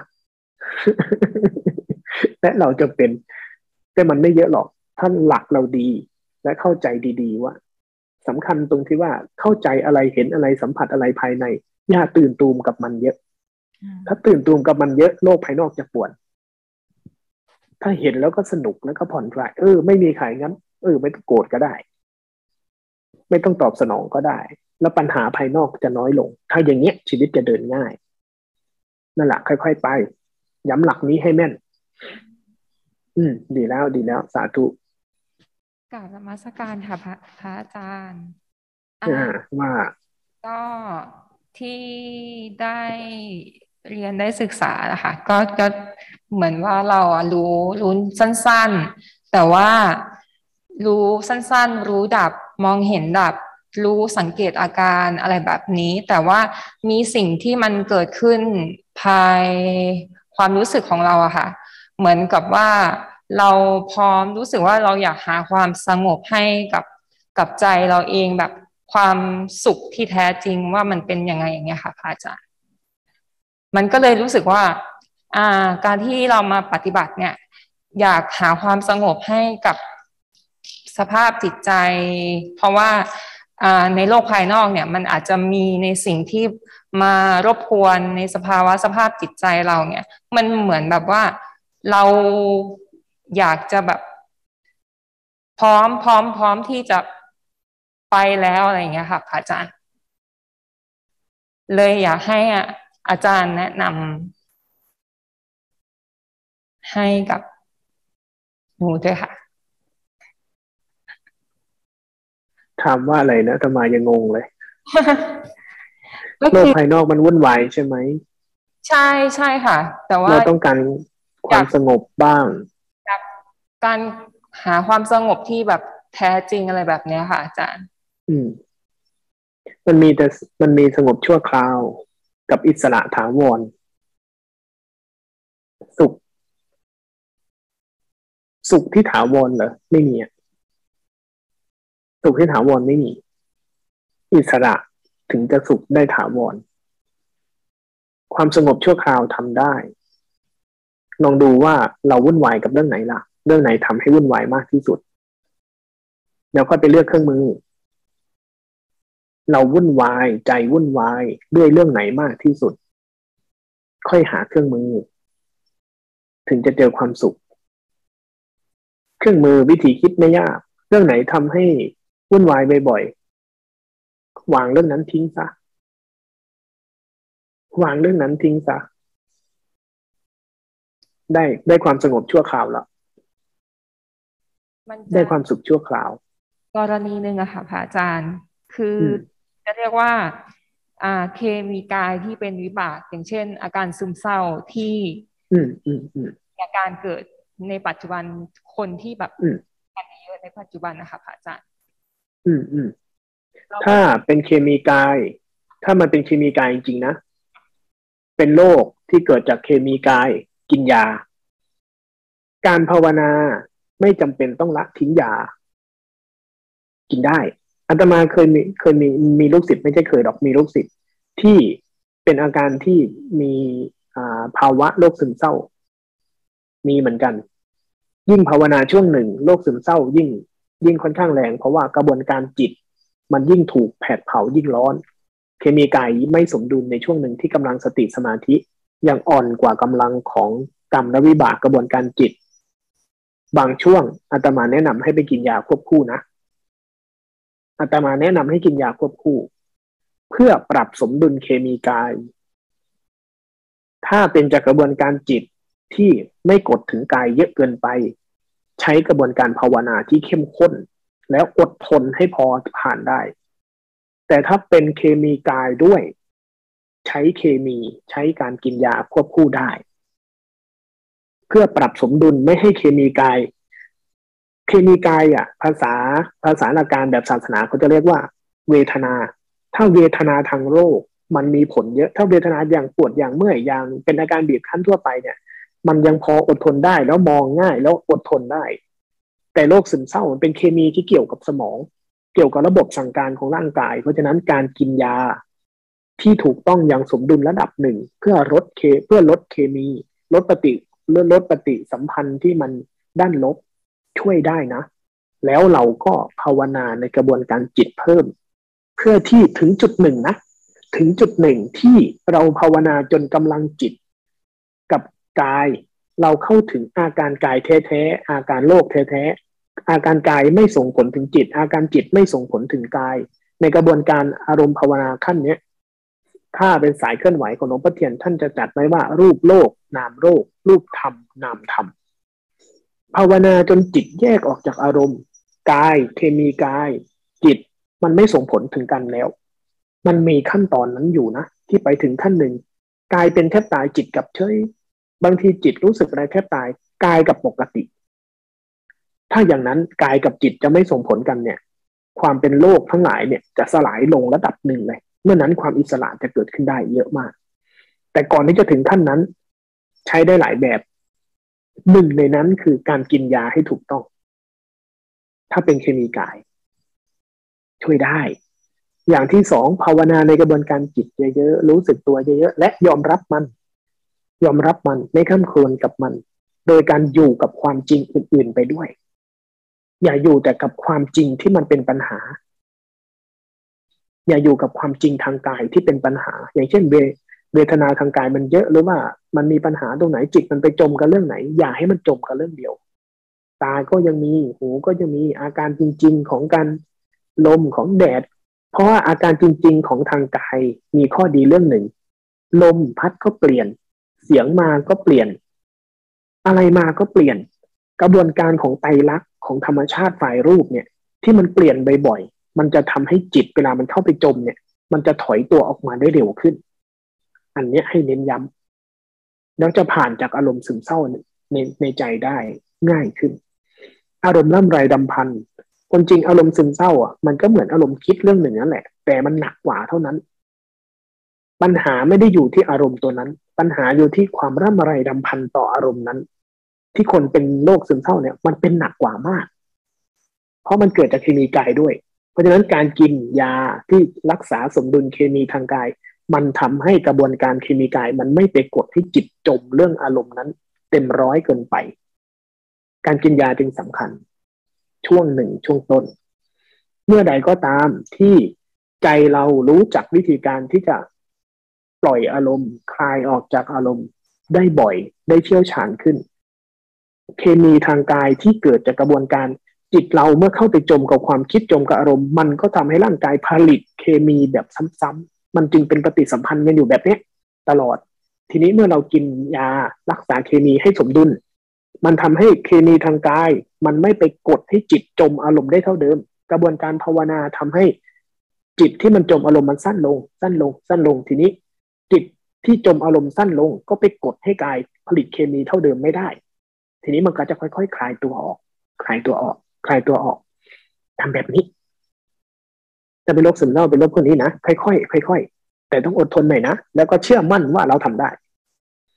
แต่ต้องเชื่อมั่นหน่อย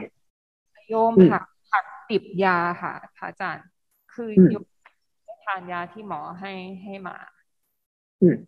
ก็ประมาณแบบว่าจะใช้ในการแบบว่า สวดมนต์นั่งสมาธิ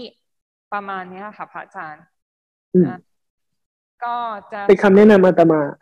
อย่างลูกศิษย์อาตมาอาตมาให้กินยาช่วงหนึ่งอาตมาให้กินยาช่วงหนึ่ง ช่วงไหนที่ที่ควรเลิกกิน เริ่มกลับมาสมดุล อารมณ์เศร้าเกิดขึ้น แต่ใจถอยออกมาได้เร็วขึ้น โดยที่ไม่ต้องทำอะไร โดยที่แค่เจริญสติใจก็เริ่มถอยแล้วกายกลับมาผ่องใสรอยยิ้มเริ่มมีชีวิตเริ่มง่าย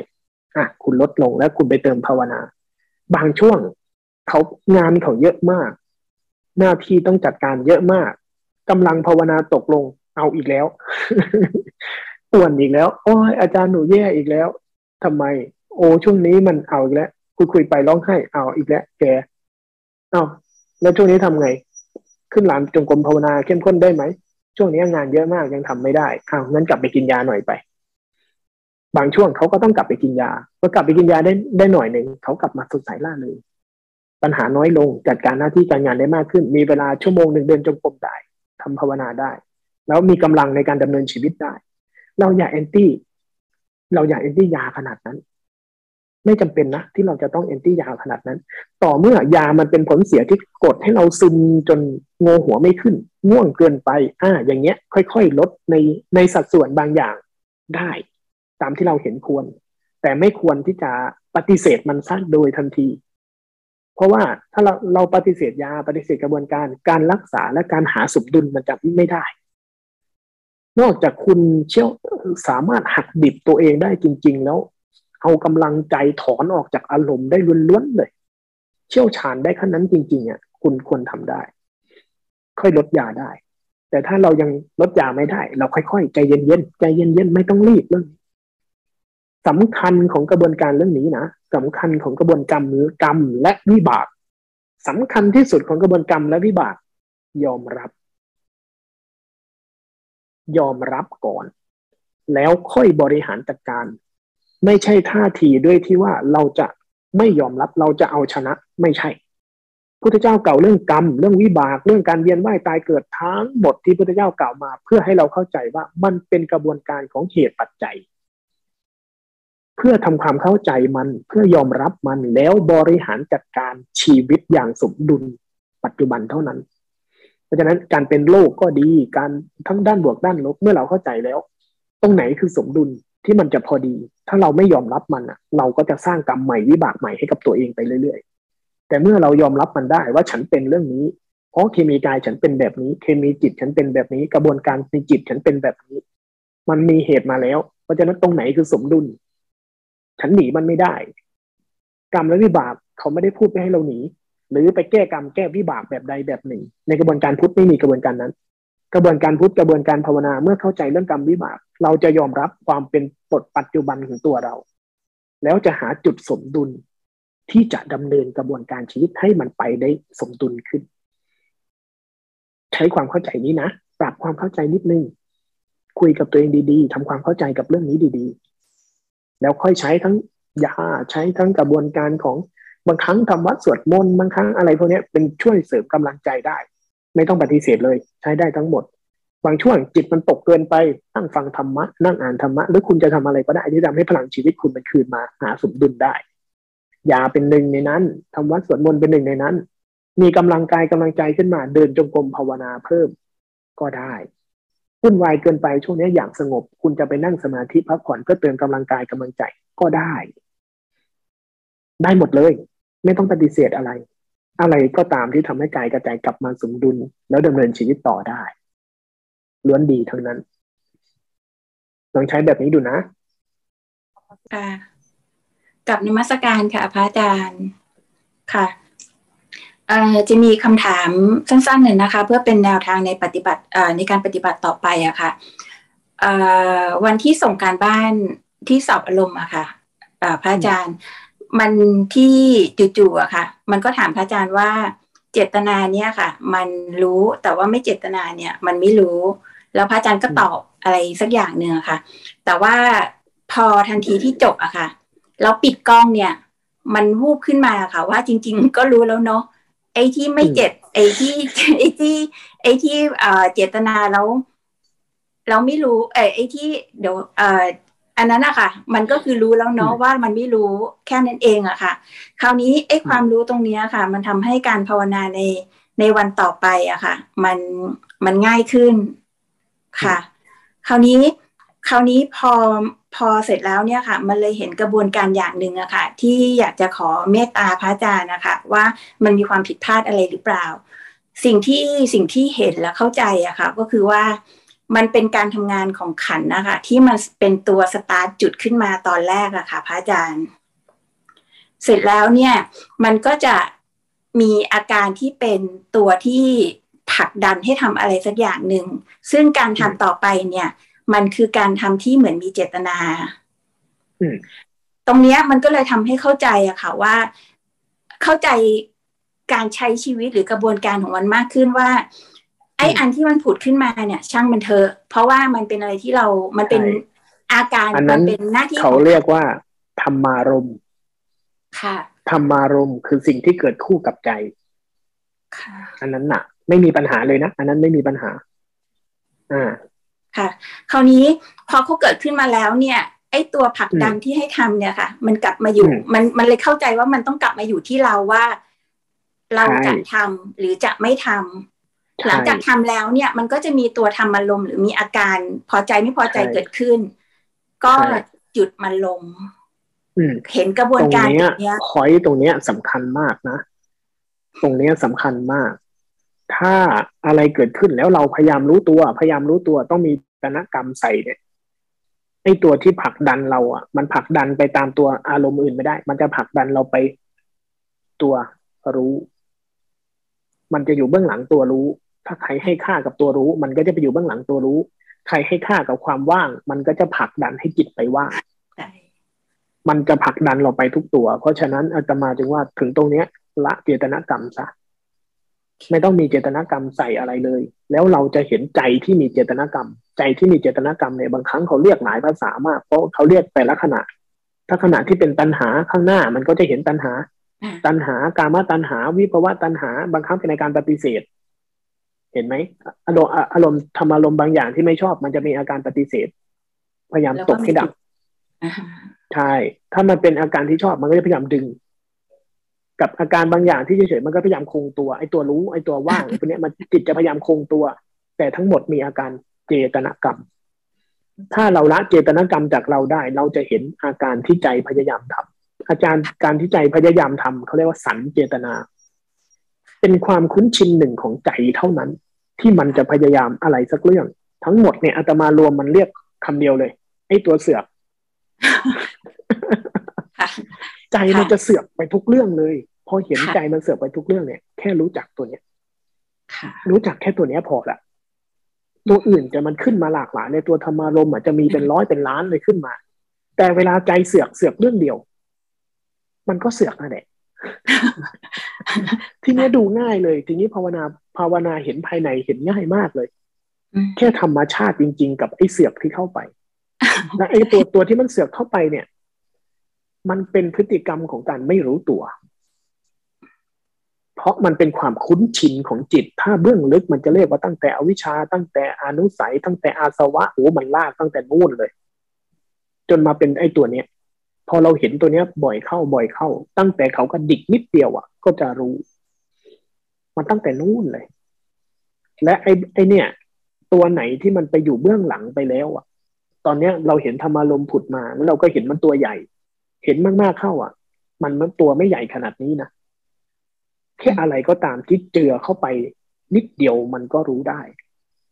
จากการเห็นตัวนี้ ค่อยๆเห็นตัวเนี้ยเข้าไปเข้าไป แล้วทีนี้พอเห็นมันเข้าไปนี่คือ part ของการที่เราต้องเจริญภาวนา แล้วส่วนที่บางอย่างล่ะ เราต้องเลือกทำล่ะ เห็นมันก่อน แล้วอะไรควรทำเลือกทำเมื่อเราเลือกทำเราจะพร้อมรับผลของมันเสมอ อันไหนไม่พร้อมรับผลของมันไม่ต้องเลือกทำถ้าอันไหนที่คุณไม่พร้อมรับผลแล้วคุณเลือกทำคุณก็จะซวยทีหลังแค่นี้แหละ เนี่ย คือกระบวนการกรรมและวิบาก กระบวนการสร้างกรรมและวิบาก วิบากไหนไม่อยากรับ ไม่ต้องสร้าง วิบากไหนอยากลองสร้างดูสิ คุณไม่อยากถ่ายท้อง คุณก็ไม่ต้องกินของที่มันทำให้ท้องมันถ่าย แค่นั้นเองแต่ภาวนามาถึงตัวนี้มันจะเห็นง่าย ทีเนี้ย พอเราเห็นตัวนี้อย่างเชี่ยวชาญมากเข้า เราจะเห็นว่ากายก็เหมือนกัน กายก็มีอาการกายธรรมดาเหมือนกับธรรมารมณ์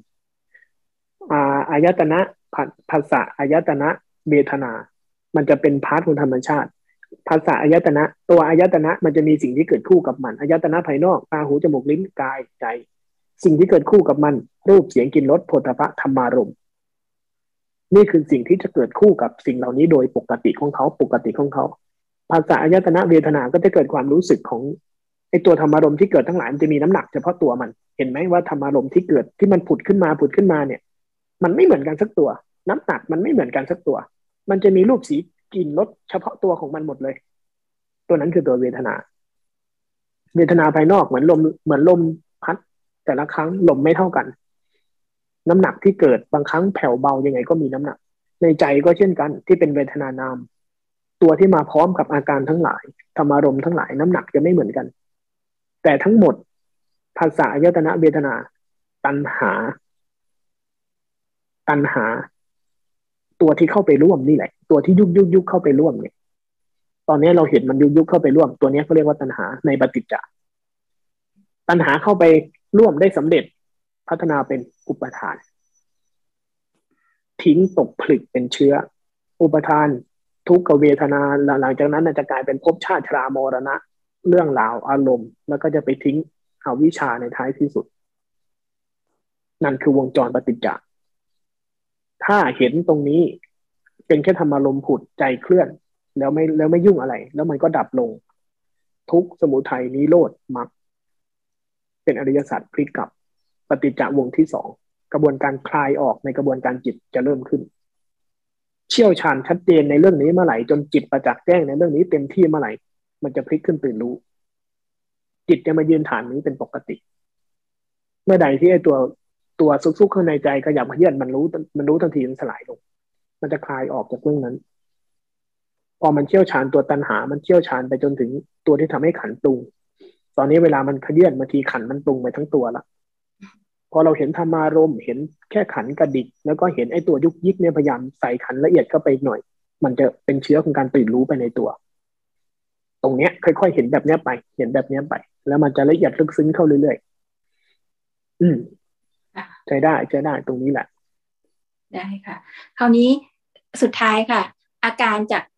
จากที่ภาวนาแล้วแล้วเป็นอ่าอาการตรงนี้ค่ะ สุดท้ายแล้วเนี่ย ณตอนนี้ค่ะ มันเหมือนกับ ทุกอย่างมันก็เหมือนเดิมอะค่ะพระอาจารย์ เพียงแต่มัน เหมือนไม่ได้ทำอะไรอ่าอ่าอ่ามันมันอ่ามันบอกไม่ถูกค่ะไอตัวรู้มันก็เหมือนไม่มีไอตัวรู้ที่เคยเจตนานั่นน่ะ มันมีน้ำหนักกว่านี้ แต่ไอตัวรู้ตัวนี้มันเหมือนไม่มีน้ำหนัก เหมือนไม่มีตัวรู้ อ่าอ่าใช่นั่นแหละมันเป็นงั้นแหละ ค่ะ บางครั้งภาษาเนี้ยที่เขาเรียกกันว่าธาตุรู้ แต่มันต้องหนักแน่นกว่านี้นะบริสุทธิ์กว่านี้ชัดเจนกว่านี้ แต่การรู้เนื้อรู้ตัวจริงๆอะคืออันนี้ ไอ้รู้ตัวที่มีเจตนากรรมนะยังอยู่ในขันนะเพราะมันต้องใส่เจตนา เป็นตัวที่หนึ่งไม่ใช่ตัวที่สองที่สามอันเนี้ยสองมาสามละชัดเจนแจ่มแจ้งเมื่อไหร่จะพัฒนาไปเป็นธาตุรู้ที่เป็นตัวแจ่มแจ้งจริง ๆ ของจิต ที่เริ่มใช้ได้คือตัวนี้ ไม่ใช่ตัวที่หนึ่งโน้นเพราะตรงนี้มันไม่ต้องทำอะไร ได้เห็นไหมว่า ถ้ามันเชี่ยวชาญเมื่อไหร่นะถ้าตรงเนี้ยมันเชี่ยวชาญแล้วจิตมันกระจ่างแจ้งเมื่อไหร่ เราไม่ทำอะไรเลยจิตก็อยู่ตรงนี้ จิตก็เห็นตัวเองตลอดเวลาเลย ถ้าตรงนี้ชัดเจนแจ่มแจ้งเมื่อไหร่นะทีเนี้ยคุณจะใช้ชีวิตแบบไหน จิตเห็นตัวเองตลอดเวลา มันจะเข้าไปอยู่ในพื้นฐานจิตเลยไอ้ตัวเนี้ย แต่แต่ตัวเนี้ยจะพัฒนาต่อไม่ได้ ถ้าคุณไปใส่เจตนาซ้ำตัวนี้หายทันที ถ้าคุณไปใส่เจตนาซ้ำนะคุณจะได้สติตัวแรก ตัวที่สองจะพัฒนาต่อไม่ได้